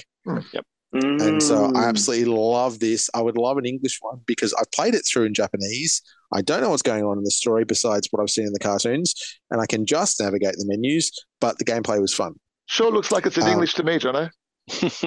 Ah, I can yes. read that. Can I read Japanese all of a sudden? you can, Joe. Yeah. Okay. You're not having a Let me stroke. turn- You can read Japanese. Let me turn to the Yes. back and tell me what you Oh think. no, now. I cannot Oh, okay, anymore. no, Okay, scrap that, it's yeah. back. So this other one I think is going to excite Joe. I picked it up on eBay for a reasonable price just the other week, and I know it's going to have next to no English, but I just want to experience it. And this is one I'd really love to see translated. And this is Neon Genesis. I was Genesis. hoping that's what it would be. That's my answer, Jono. You just Ah. that's what I was looking at before. So it's Neon. Genesis, another code two. It was done on PlayStation 2 as well. Mhm. Um, it's a weird combination of like life simulator Yeah, so I, and you run around as the Eva as well. yeah, I believe that's part of a like a spin-off manga series that they Yes. do. They, they, they've done a lot of them, and I've read pretty much. I think I've read all of them actually. I'm, I'm actually reading the original Evangelion comics again now. Um, I'm up to about about maybe a third of the way through. Um, I've read them before. I read them a long time ago, and it's cool. Like it's got different elements, but it follows the same story as the as the show. But they did a lot of a lot of manga, which were what if mangas, and Yes. little things change. Shinji's sometimes happy. Um, but apparently this happened apparently there's like different love paths you can have with him so you can have him be Yeah. happy with Ahsoka and then uh, happy with someone else and yeah. Ahsoka gets pissed off Oscar sorry not Yeah. Ahsoka So it's a slice Anyway. of life game, Joe. that's that's Star Wars. yeah, see, all the genres in my life just crossing um, it's- but Joe I'd love to actually sit down and play this with you. I'd love to, man. Yeah, yeah, yeah. um, let's Gonna do be that sometime. around a PSP. Well, it's it's Get so I'm really uh, so just to tie off my bit. There's another thing coming in the mail, and I actually found out that there were some Macross games that were released on a hybrid Blu-ray disc, and I don't know if you've ever heard of hybrid Blu-ray discs because I don't think they got much of a showing outside of Japan. But what they are, they're a Blu-ray movie that happened to have a PS3 game encoded on the disc because there was enough room for both. Wow. wow. And so the one I found was from an Australian seller, and it's of that Macross Frontier series I just finished watching. It's actually this, the first of two movies that ended the series and completely gave a new plot line, like sort of revisited the the TV series but changed the plot along the way, kind of like what they've done with Neon Genesis. So this is the first movie on the disc, but on it is a full PSP, uh, PS3 game. Um, that lets you fly around in the ships, and it's the PS3 version of Ace Frontier, essentially. So it's I got it for like 30 bucks. It's on its That's way in the mail now. I'm going to chuck it in my PS3 and have a go. I can't wait because um, hopefully, by all accounts, it's region free. So I should be able to So watch sorry, you can put this disc in a Blu-ray player and it plays a and movie. it plays the and it plays the And then you. You put, put it in it the in the place- PS3, you get a choice. that sounds like there was a game that did that, and they had Monster Rancher. they, they put um, a South Park episode on the disc, and then Oh, people right. figured that Oh. out, and, and that was like that was really bad, and they had to recall the game because they were like, well, you can't do that. But um, but that's really cool. Never heard of that, Jono. There's about eight um, that I can find really Wow. well known hybrid discs. Again, all Japanese. Um, I don't. I don't know what it they're is. a Interesting little corner. I don't know what it is that does that. I, I did say Monster Rancher a second ago, but for those of you that haven't played it, or I'm sure I've mentioned it before, Monster Rancher was basically a game where you raised monsters a little bit like Pokemon, but you put in music CDs, and the music CD that you put in gave you a monster. So you could put in like Mariah Carey's All I Ah. Want for Christmas, which everybody owns, right? And then, No. um, and No. then uh, you, I'll get you, talk I'll, ill I'll get you a copy. I got loads of them over here. Um, and and then you would get like maybe like a Christmas theme kind of monster to it, and then you could put in like a Limp Bizkit CD. Again, everybody has a Limp Bizkit CD, um, and and you get some sort of wacky kind of monster that was related to that. And there was a big list of of like games that you could put in, uh, of CDs you could put in, and you would it would produce a monster, which was which That's was crazy. so cool. It was What such an obscure thing. Yeah, yeah. Wow. Um, as a short aside, hybrid discs that are no, some of the more common ones were Tekken Hybrid had one, uh, two Really? Macross games, What, what Phineas Tekken and Herb across the that? second dimension. Wow. Um, I don't know, and These are uh, like Top Gun recent. Hardlock. And what came was- with Top Gun the movie? It was- I- I don't know. It's uh, I'll look into it some more, but there was uh, a Top Gun. This is unbelievable. It's called Top Gun Hardlock. Apparently, it had a hybrid game on it as well. I, I remember- now, now, I'm thinking this is such a great idea. Sorry, Jase, but I can see why it didn't take on because why would you sell two things with one with one product? why would you just like sell them separate and make more money? That, that I just answered my own question. There we go. That's why I didn't. That's work. why it didn't Sorry, take Jase. off yet. Uh, no, I just remember you could put a lot of PS1, I think PS2 games into CD players, and I would play music as well, music Hmm. from the games. Yeah. So that was pretty I cool. remember that. No. Yeah. Yeah, that was cool. Oh, there was a Days of Thunder one. Hmm. You got the movie and then some really bad NASCAR game. So there were a few that happened outside Japan, but not a lot. Yeah. Um, yeah, but that's that's um, my question. So it, I, it looks like I killed Joe's question, but No, no, Joe's I've, got, answer. I've got one actually. Go on, go on, was- Joe. There was a disaster game. I, I tried to look it up before because John had mentioned this was going to be the question. I couldn't find it, but there was a disaster game. Yep. Um, it was a Japanese game, and in it, but they had a series of them. But Yep. then they had one where there were angels from Neon Genesis in it, and, and there were Eva Oh, as well. You're talking So about you were the- Disaster Report. is that what? It, It's called that- Disaster Report. There's a Oh, stack of them, and one of them came out here. Uh, Yeah. I think it might have been on the Wii, maybe. This was Yes, forever was. ago. Like Yeah, there's a lot like of them. was There's like young- the most recent days. one was actually it's on Steam at the moment. It's called Disaster Report for Summer Memories. I can Yeah. play this game. You can play you can play number four. Yeah, All right, Ma- so maybe guys- not the one you're looking for with Yeah. the Eva Now this was super old, um, yeah, and yeah. It, oh, well, I, or the I guess Angels. It was really cool. Like it looked I, cool. I, You the- I, I don't I don't know if your one was the same, but there's there's one there's a specific series about disasters, and that's Yeah, what, and you're that's the, what- just like a person on the ground. You're not fighting them or Yes. anything. You're just Yeah. that's the thing. Yep. That's the one. Thank you, Jase. yeah disaster reports the series. Yeah, no, they, they did a they did an English one, but for like one of the later ones. Yeah, Nice. yeah. Um, my one is called oh geez, Boko no Natsu Yumasumi. I think is how you heard that. pronounce it. Um, and it roughly translates to my summer vacation. Um, Yeah. and it is about a boy uh, who is Slice on a summer life. vacation, and that is the end of that. Um, uh, now the, the problem is there's a series of these. Uh, Yeah, it's meant there's to be a lovely game. three or four. Um, beautiful, beautiful art, stunning game. The problem is it's it's all in Japanese and it's very, very text heavy. Uh, Mm. But thankfully, very recently, a, a, a favorite of mine, a, a guy named Tim Rogers, did a review on the series. It's a six hours and twelve minutes video. Uh, on YouTube, going over the entire series and almost scene for scene of what happens in each game Wow. and it's it's Sort of. just a bizarre. Like I don't know if you guys have heard any Tim Rogers do any reviews. I think he did one on Cyberpunk. If you haven't seen it, Rogan, you got to watch a Tim Rogers review on Cyberpunk. okay. He delves into neuromancer and, and, and, and all that back sort of Oh stuff. wow! Um, Cool. but he he goes hard on reviews. Like it's six hours is nothing to him. Uh, and so I got to to live that game because this was a game that I wanted. I saw it in a in a magazine, Electronic Gaming Monthly, which is no longer a thing. Yes, no. I saw it in a magazine when I was a kid, uh, and it was talking about it, and the the cover art on that really really struck me, and I'd always wanted to play it. So that's Mm. that's how I've got to do it. I don't think I'm quite on the emulator uh, fan patch version of this. Uh, I'm sure that there is one out there, but Mm. uh, Yeah. yeah. Just a kid on vacation catching bugs. I think it's kind of the uh, the predecessor to like Animal Crossing and stuff like that. But I'm amazed one of you didn't say the original Mother games. well, Mother Three got translated. That's the problem. I was going to say That's Mother true. Three, but they got translated, so I don't know if that counts. Yeah, it's not as much of a, a problem now, hey? Like there's a lot more translation in games, Mm. so we're not really having that that issue as much. Like I was just trying to think of some from the past and I was like, oh, I'm pretty sure there was that PS2 version of like Ghost in the Shell that I wanted to play that was that was only in Japanese at the time, but now I've looked it up and yep, there's English versions of it.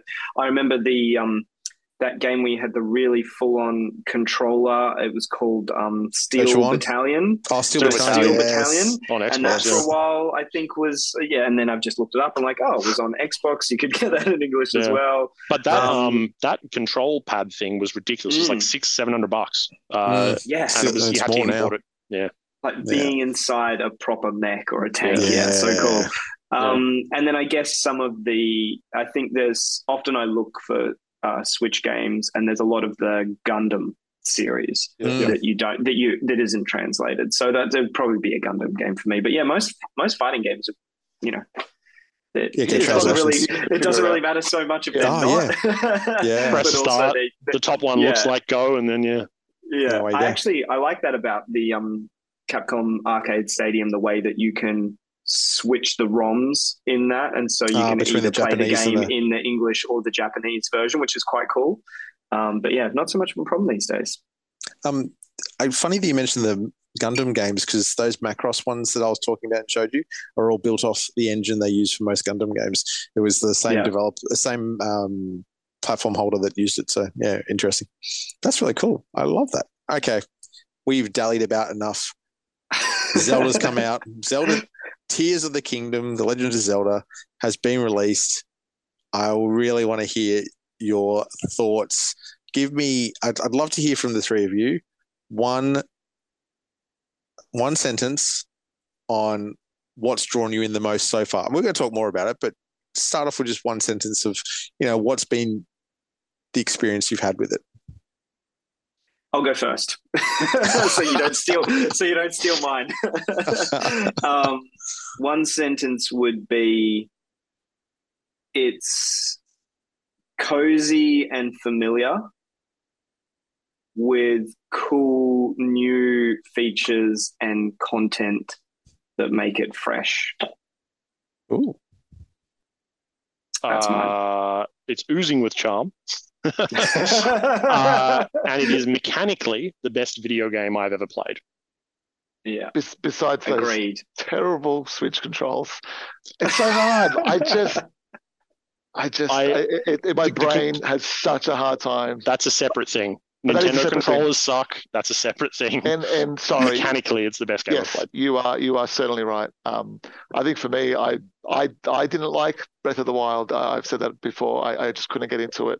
Um, this game is phenomenal. It, it it's just That's fun to play. so weird to me that It's- you like this and don't weird. like Breath of the Wild. Yeah. dude. That's real strange. this game just did it have the same abilities in the first game?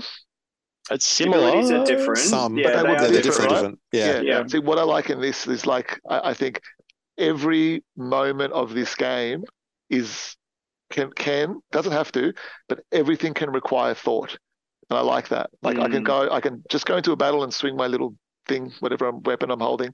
But I can also that's, thanks, John. Or I can, right. or I can pick up a rock, you know, use some powers with it or whatever. But it's, stick, it it's to, just stick it to a claymore, and now it's it- a rock it's, hammer. it's fun to experiment. It's fun to explore. Um, that's what I'll say about it. Um, you know what I love about those three comments? Um, Nintendo Australia, because I know you're listening. Feel free to use them on the ga- uh, the player's choice version of this game when you release it. Um, versus player says, and then those three comments Swing will just whatever, swing my little thing around. It's, it's swing my little thing around. Yeah. so much fun to swing that thing around. Jono? Um, I, okay, I enjoyed Breath of the Wild, but the biggest struggle I had is I got it probably about what was it, six to twelve months behind you guys, and we talked about it so much in the podcast. And this was back in the days when before pandemics and before life and uh, family and stuff uh, sort of really stopped us getting together to do these podcasts. Uh, in person, which I'm sure we'll get to do sometime in the future, maybe that hundredth episode, uh, which is what two episodes away. Um, I remember you all showing me scenes from Breath of the Wild and taking me through parts of the game. And so by the time I got my copy, I really loved it. But at the same time, I was like, there's so much here. And I've already seen stuff well into the game, um, which I, I now know I could get to later. But I, I'm the type of person that there's a path I want to go down. And I've got an open world, but I want to achieve so much and get enough gear to keep moving on that starting this one with all of you at the same time Hmm. has felt really nice and being able to see like things on the usual websites that I go to about how to find a Hylian shield early in the game or have you tried this little step I don't want to be spoiled but if I can crack something a little bit earlier in the game and make my life a little bit easier and see all the cool things people are creating, like helicopters with the fans and, and a couple of logs and a, a platform, is like, oh, I can have helicopters in this game. And you know, I love of helicopters in open world games. So, um, yeah, it's that's my big long sentence. that's a very long sentence, but yeah. Can but, I, can, yeah. Can I ask you guys? So, like, you couldn't do those things in the first game, right? Like, in terms of the the, the building. The fans built this game. And by the fans, I mean the people yeah. that like it, not the actual fans that are in the game. Oh, the fans are the, great. The fans are great. They're excellent. Um, the fans built this game because if you watch the speedrunning community and all of the Twitch and the YouTube stuff, and I don't know if anybody's really brought this up, but I've gone completely dark on Zelda. I don't look up anything. Yeah. I don't know anything about the game, mm. and it's, it's very rare that I do that for a game. But yeah um, everyone's doing really cool stuff. Like they would freeze a rock, they would hit it six yeah. times, stand on the rock, launch themselves halfway across the map. And people love that stuff. They clip through things and do all sorts of stuff that speedrunners love to do. And I mean, Nintendo built a game in the original Breath of the Wild that you could finish very quickly if you were good enough. Mm. Um, and so I think they saw that and they were just like, okay, let's just put all of the toys and the tools and wacky stuff and whack it into what is it? It's built on Havok or something, which is a physics engine, yeah. and put it onto this tiny cartridge that mm. is, and just make it all work. We'll just it's, yeah. it's Lego. Like we'll stick it all together, and you just build whatever the whatever you want to build. And the crazy thing is, you don't even need to build this stuff. Um, you can get through the game without building some sort of wacky yeah, totally. helicopter spring fan contraption thing. Uh, uh, it's but it's there if you want to. So um, the original game had all of that, Joe, but it wasn't as obvious and it wasn't a core mechanic. Yeah, it, wasn't was just... like a fan and you couldn't like like no. Uh, I, I think part of the I, have no idea what's going on in the story. I'll just say that now. People start talking, and I'm just mashing the. I don't think they know what's going on. I, I just, yeah, I just, it doesn't wanna, matter. It doesn't. I just matter. want to play, like, and I and I, yeah. and I don't know why I do this, but I come across somebody and I start talking to them, and I'm like, why am I talking to them? Next person, I start talking to them. Why am I talking to them? I keep on talking to them um, because I'm hoping they're going to give me something. And there's a couple of times where if you don't talk to them, it doesn't progress the story. So I, mm, I figured that out. But like the game allows you to very much play it how you want to play it. Like there's a part very early on, and that's what I was going to say. Sorry, I don't want to spoil the exploration side of it. Let's say like that's where the mm. fun is because my son's playing it too, and I'm trying not to watch what he's doing, but he wants to watch what I'm doing because he's much further ahead than me. I haven't played it too much, um, but you get the first time you can get one of those little flying things. It doesn't even necessarily. Oh, I had no you, idea. You, you don't have to go that way. Like like I just. No went that way because I saw somebody was there that I could talk to, and I just stupidly want to talk to them, even though I don't want to know what they're saying. And I went that way. I spoke to them, and I look, and there's these little things I can a ramp, and I'm like, well, I, obviously I can fly, and I get to my destination just from that straight away. And the physics, like you said, the physics in this game. Um, it's a shame it's on the Switch. I got to say, like the first time I played it, uh, Ali, my wife, was just like, "This, what, what this looks terrible. Um, and, and every now and then there's shadows of birds, and I don't know why they did shadows on birds because it looks so bad. Like when, when when you're in the grass and you see the shadows, it just I'm oh. sorry, it looks terrible. If you I mean, this is.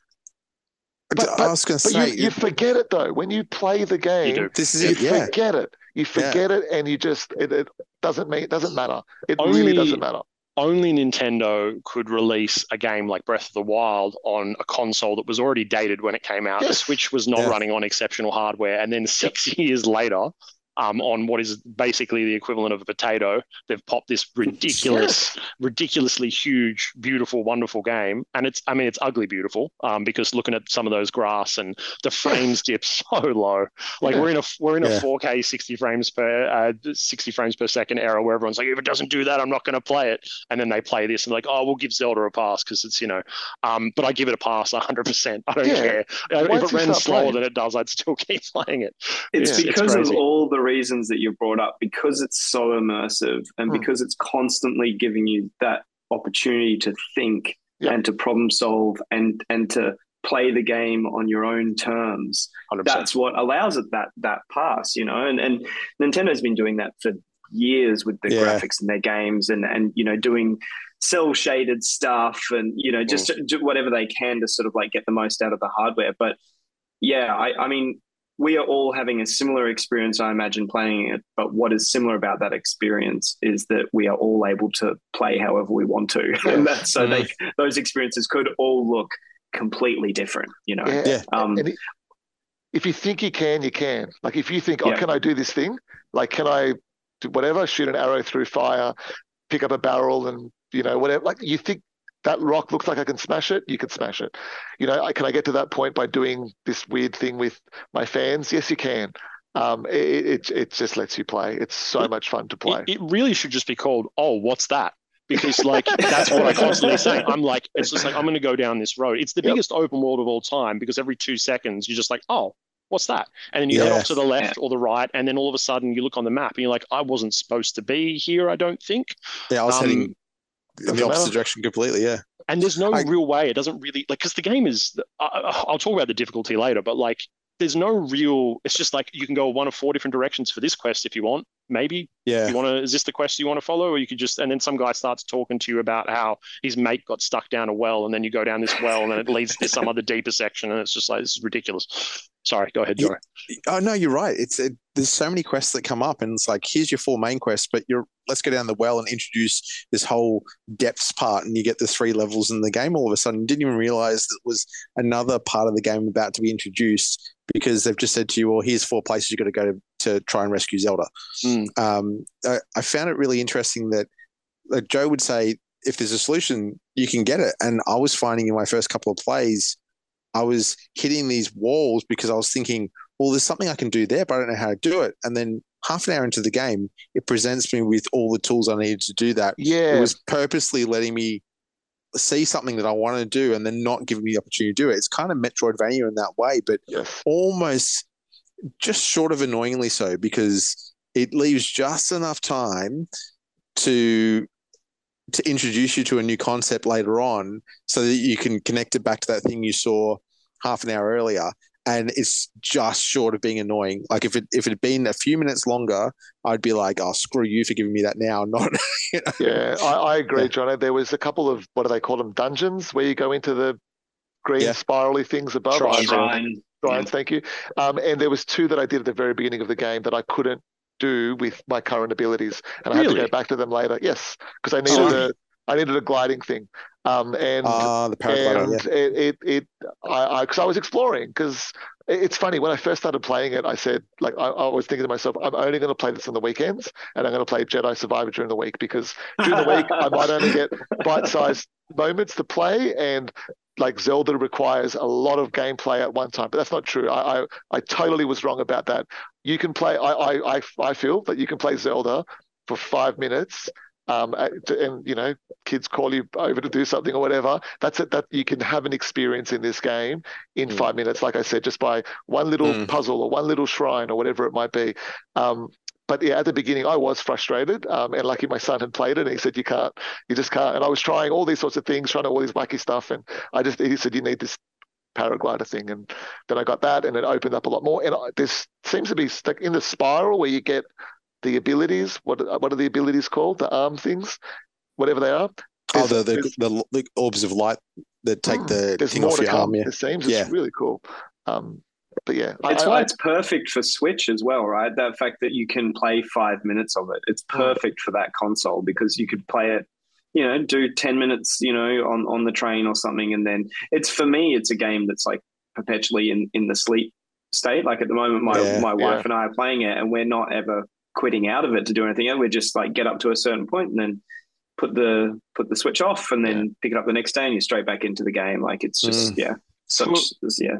For a single player game, it's it's very cooperative in the same way. Like you said that you were Yes. playing with your wife. Like it's just the Yep. sort of thing where you you know it, sometimes when you pass the controller over in games, you know you might get a little bit bored because maybe you're not playing it or you're not as engaged. I won't say you're bored, but you're not as engaged. But in this, there's just so much to see and so much to do, and there's so much of like the you should try that thing. And then my wife's just like, you know what, I got this. I'm going to do this thing instead. I'm like, that's not going to work. And she's just Yeah. like, I'll show you.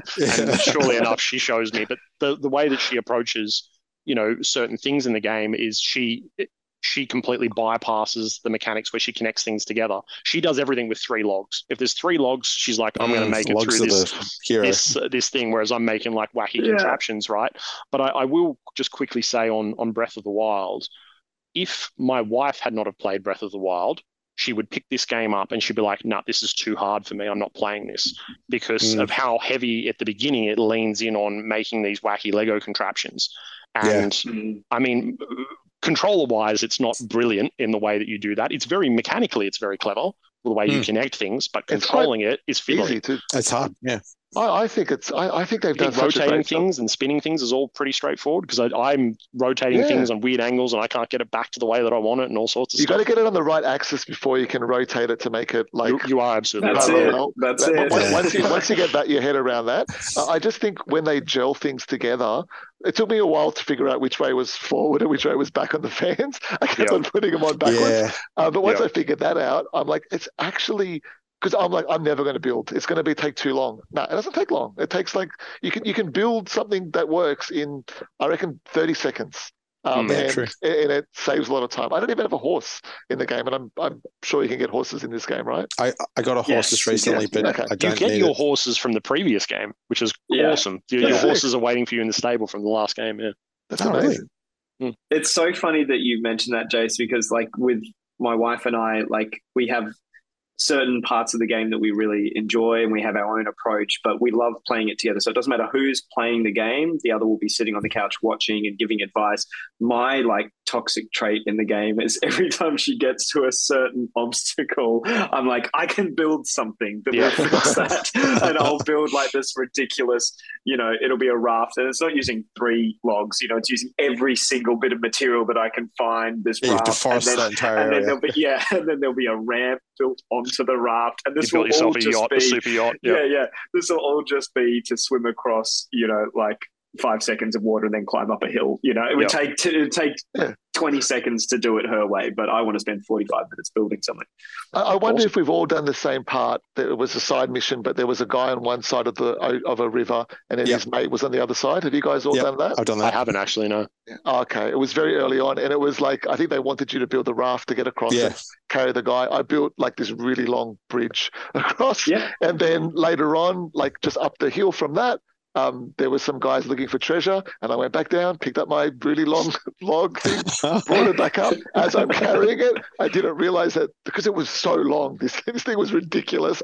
There was obviously a, a flame somewhere, so the front of it caught fire. I Oh. didn't see. I brought it over, put it down, and half of it's like gone. It was just like, well, welcome to Zelda. Like, yeah, That's the hilarious. That was It really is- funny. Is anyone finding it hard?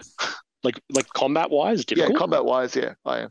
Oh, combat! I found being Certain able to stick stick things to arrows, and so I'm playing a long distance game, a sniper game Yep. with a lot of the enemies, and keeping them at Yeah. a distance. Like especially, I'll go find flower bombs and even uh, the eyes from those bat things to make my mar- arrows more accurate, or finding ways to just set fire to everything Yeah. around them at a distance and really take them out. Um, yeah, I think Jono's got the secret there. I think it's it's about sort of like whittling them down from a distance using your arrows before you actually get then- into any like yeah, real combat taking with one them. person yeah. with a sword. Yeah. Yeah, I I feel Um, like there's like some enemies early on that you're not supposed to fight. Like there's some big golem type creatures. no, taking the- out those. There was one where there were like the little dudes, the hobgoblins, whatever they're called, Yep. on their back. Like it was just like they were just Oh, sitting I haven't down. seen that one and. I come It's across a this guy just talus. rises out of the ground. Talus, yeah. Yeah, I'm like, Yeah. yeah, no, I'm going to bounce. Like Are I you tried. guys? Do you have upgraded one hit. armor or something? Because I'm I'm getting I'm dying in one hit. Yeah, I've I- I got just like run- about I six run away. hearts. Okay, yeah, I had right. that happening. Yeah, and I've got five. I got Um, five. It's a distance game for me. It's very much how how can I take you out with arrows, enhanced arrows. Yeah, That's, and um, I feel as I feel as though that's kind of like just probably like playing cautiously as well is is Yeah. a part of it, right? It's like we'll let you go anywhere, but yeah, I do agree. There's areas where you're probably not meant to be, and so like you need to realize like okay, this I need to I'll come back get to stronger, get more armor, Yeah, you know that's- that that's what I'm thing. doing. Come back, yeah. See, in, in, the, anyone- in the first game, getting getting fair. Sorry, Jono, getting the No, that's right. fairies was a big component of being able to Yeah. uh, being able to upgrade. I haven't found one of them yet. I've seen where they might live, but it's not as straightforward as it was uh, uh, back in the old one. Um, but I think part of my issue is is patience. I'm approaching this Yeah. like setting the grass on fire, flying up in the air, trying to do like you know crazy ground Dragon Ball Z ground pounding moves and stuff like that. So cool. and uh, I probably should be a little bit more patient and play like a bit more of a, a stealth game. But the game, the visuals around the game and the way that it looks, it almost makes it seem like you can just rush in and hack and slash, Mm, and Yeah. you just can't. You're like, No. But you, I but you can parry and dodge. It's so cool. And then flurry. Boom, boom, boom, boom. that's if you I love remember the controls to do it. Yeah. Yeah, that's my problem. I think yeah, Zell was saying um, that my wife was saying that all the commentary around it being difficult could relate to the fact that people spent so long playing Breath of the Wild and getting so skilled with it and having their characters so built up. Yep. And because this game feels so much like you're just back into playing Breath of the Wild, everyone's forgotten that when they first started playing that game, that they had no hearts, no power, no armor. You know, their weapons did no damage, and so yeah, they're I- kind of rushing in and dying a lot. I will say that my my wife is she plays a, a number of different video games and some of them are, are quite quite difficult. Um, but she hasn't quite figured out like the tropes in video games yet. And so when the game started and she had all the hearts from the previous game, I saw this smile on her face and she's like, "I've got this." And the moment it just went, like I knew I knew it was coming. It was hundred percent coming. There's no way they're going to let you go into this game with that many hearts. It's like and the just rules her of three, face, right? just saying, "Oh yeah, for sure." Yeah, rule of Yeah, three. no. It- So you it- were going to say something, Jono? Oh, I was going to say, did anyone have the same problem I did when you first got the Zonai wing? So you know that wing thing that you can stand on. You get Oh, where you're introduced to it. jumping on it repeatedly, trying to like get it to go off platforms. Yeah, And if you so go to the side, it moves, and go to the back, it Yep. that's that Yep. races. the, f- the first time it appears up in the sky in the tutorial level, Yeah. you're not actually near one of the launching pads that it uses. No. I didn't even realize they didn't even explain that to you. And it No, wasn't until yeah. the first time I put it on one that I realized. So my first contraption had five fans on it, one on the back, four underneath, and I jumped on it and turned on all the fans. Yeah. And it's just tipped me off and into the, the depths, and I've died. And I'm just going, what? Maybe I got the fans in the wrong place. It Do you took know- four more goes before I I just gave up, then found out how to do it. It, it's funny. I thought it was a design choice, but it's actually uh, a, a memory issue with the Switch not being able to keep up with it. Where if you like build one of those contraptions and save the game, and then you Mm. die, it disappears. But if you reload the game, it's gone. So you you're committed to what you like. The game doesn't keep things in their place. Yeah. Um, if you die, it just disappears from where it was, and that's. I thought it was a design choice, but I'm pretty sure the Switch just can't handle it, which is completely Yeah. fine. It, it just makes it. It just means that like you really got to commit to what you're doing and hope for the best. yeah. Yeah. I I was going to say, you guys mentioned about like the game not teaching you what to do a lot of the times, and that's really fun. Like I, I got something that looked like a missile the last time I played, and I put it on my flying contraption, and I thought I can hit that and it's going to shoot off. No, it, it, it made my whole contraption just fly off into the distance at light speed, and I'm just like, okay, I guess that's what that does. But I, I got to say that I, I mentioned how much I like the parry thing. When I did that tutorial, Mm. it, it, it, it just let you do it once. It Yeah. once, and I thought that was really not Yeah. A missed opportunity. it was a missed opportunity. They should have made you fight like three enemies at least. Practice it a little bit more. Um, I felt that was that was funny. But what was what I what was hilarious when I, I was playing it, like I said, I'm really into it, talking to my wife about it all the time. I'm like, it reminds me a lot of of Elden Ring, Yep. but it's not so creepy. And as soon as I said that, I come across these two little friendly guys, like two little dudes. They're, they're they're nice. They're brothers. They got some airship thing or something, and they look so creepy. Mm. it's like okay, I guess I guess this game does creepy too. But yeah, like like I know I poo-pooed the graphical power of the Switch, and there's no denying that I, it, it's not. I'm shocked Right. it runs on the Switch it at all. like the, the style of the characters, the the design of of the enemies, the design of your Yeah. armor, and everything. It's really cool. I think that's why you don't notice it. Yeah. But, but what other game nowadays is going to come out like a like a triple A game and not have um like voice dialogue for characters? Like everything does. Who cares? Like it doesn't matter. Like this game is about Mm. playing it, um, and it's just so much fun to play. And it's gonna. Uh, I can't Mm. wait. Like I don't want to have things spoiled. Like I'm not watching the latest Dunkey video on it. I just want to experience the game on my own as much as I possibly can, um, and and just learn and have fun with it. But just like you said, Jase, what people did with the last game, with with the limitations of of that, and then Nintendo making this game with just with so much freedom, and I'm sure, like I said, so much more to come. Like I, I've, you get an option to go. I don't think this is a spoiler. Like in, in the game as it goes on, like you, it says, go to one of these points. Yeah. I went northeast. Where did you guys go first? Bottom Um, left. I was I was heading northeast. I haven't got there yet. Yeah, that, that's I haven't, I've, I've only just just about got there.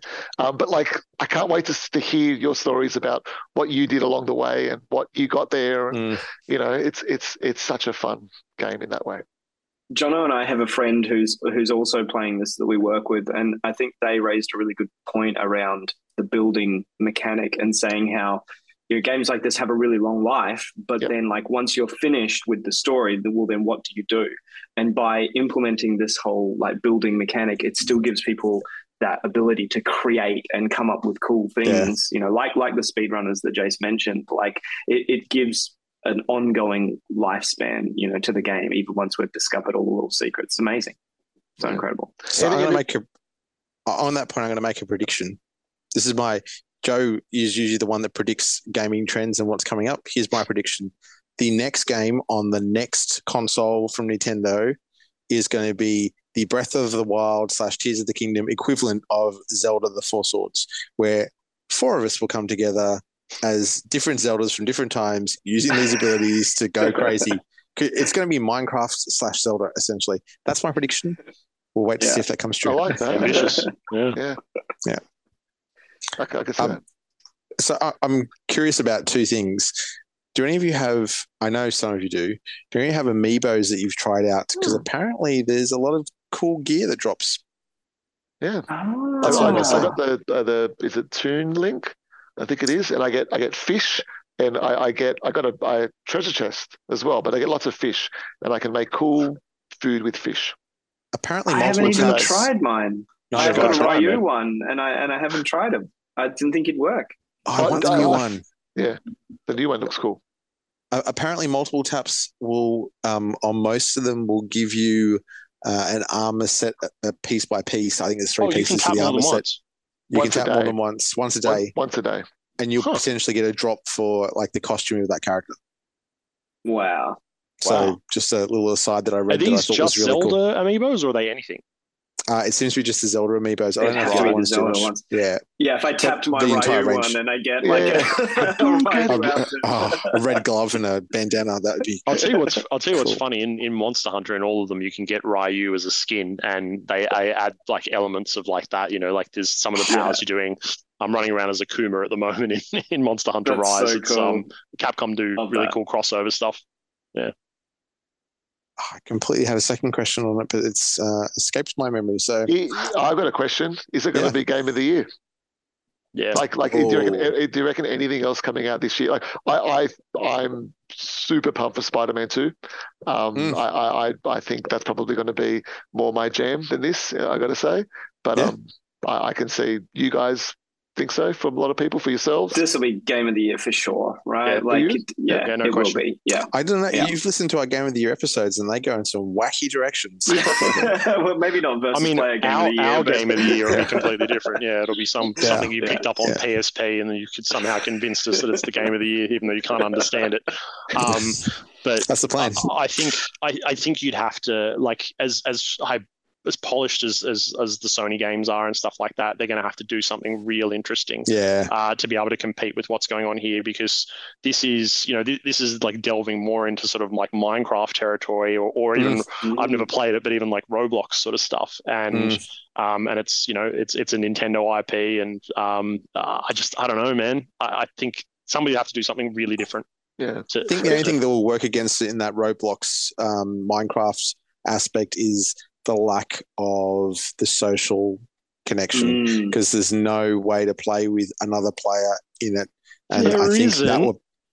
But there, there isn't, but what what Rogan was saying before as well, like we're all experiencing this at the same time, but the world is all Yeah. experiencing it at the same time. And even though again we're not we're not well, some of us aren't going on to social media or seeing things on YouTube about it, everyone's sort of talking about what they're doing, and, and it's Yeah, it's true. this sort of and, and then even the co-op element of, of playing with somebody and saying, hey, check this out, and passing the controller around. It's hard to pull off now. It's, it's, Yeah, true. it is it is a system seller and it is a game that Mm. non-gamers play. Like I've got friends, um, I, a, a lady I used to work with who does not play video games much at all, and she's like super pumped for this.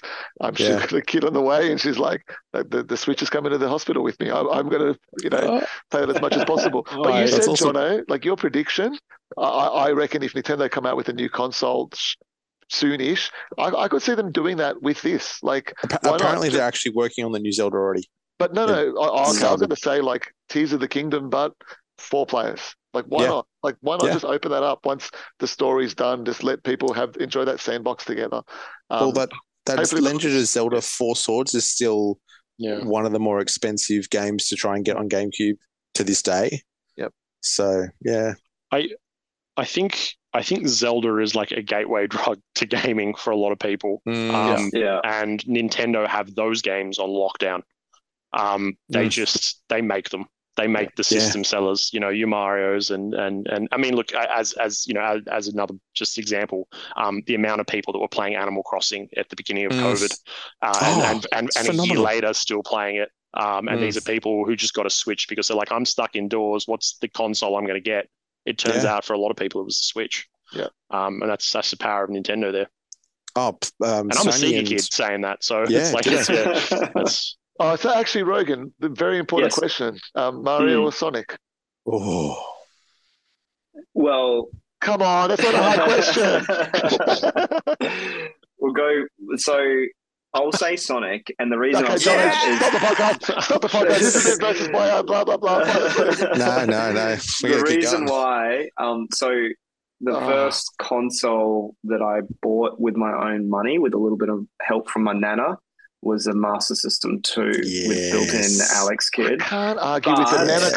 component. And Nana Yeah. side, okay, sure, nostalgia, Nana. But I also you had know- I had the grey Game Boy, and I Yep. also remember um, renting from the video store down the road when I was in primary school the original Nintendo with Duck Hunt and, and Mario. And so th- those Yeah, were my were cool. first gaming So, so what you're saying memories. is But Mario's better, but you have nostalgia for Sonic. I understand. I think that's Just- that's, just let him have it. fair com- let him doesn't it. Nintendo own Sega Yeah, now let him have it. anyway? So I think they own this Oh. podcast. Everything. Yes. Um, I did remember my question from earlier. So, did were any of you tempted by the collector's edition that was going for one hundred and eighty-four dollars? Nope, no. Didn't I, I, existed. I had like a thirty-second moment. I looked at it all and went, "Yeah, no, I'm fine." I do want. I do want that amiibo though. I should have bought it when I. Yeah, had it. so- yeah.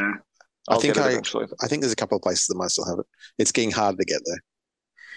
Um, I was tempted to. I looked at both the collector's edition for Zelda, and then I was like, no. And then I looked at the collector's edition for Street Fighter Six, and when I was reading it in American dollars, I was tempted.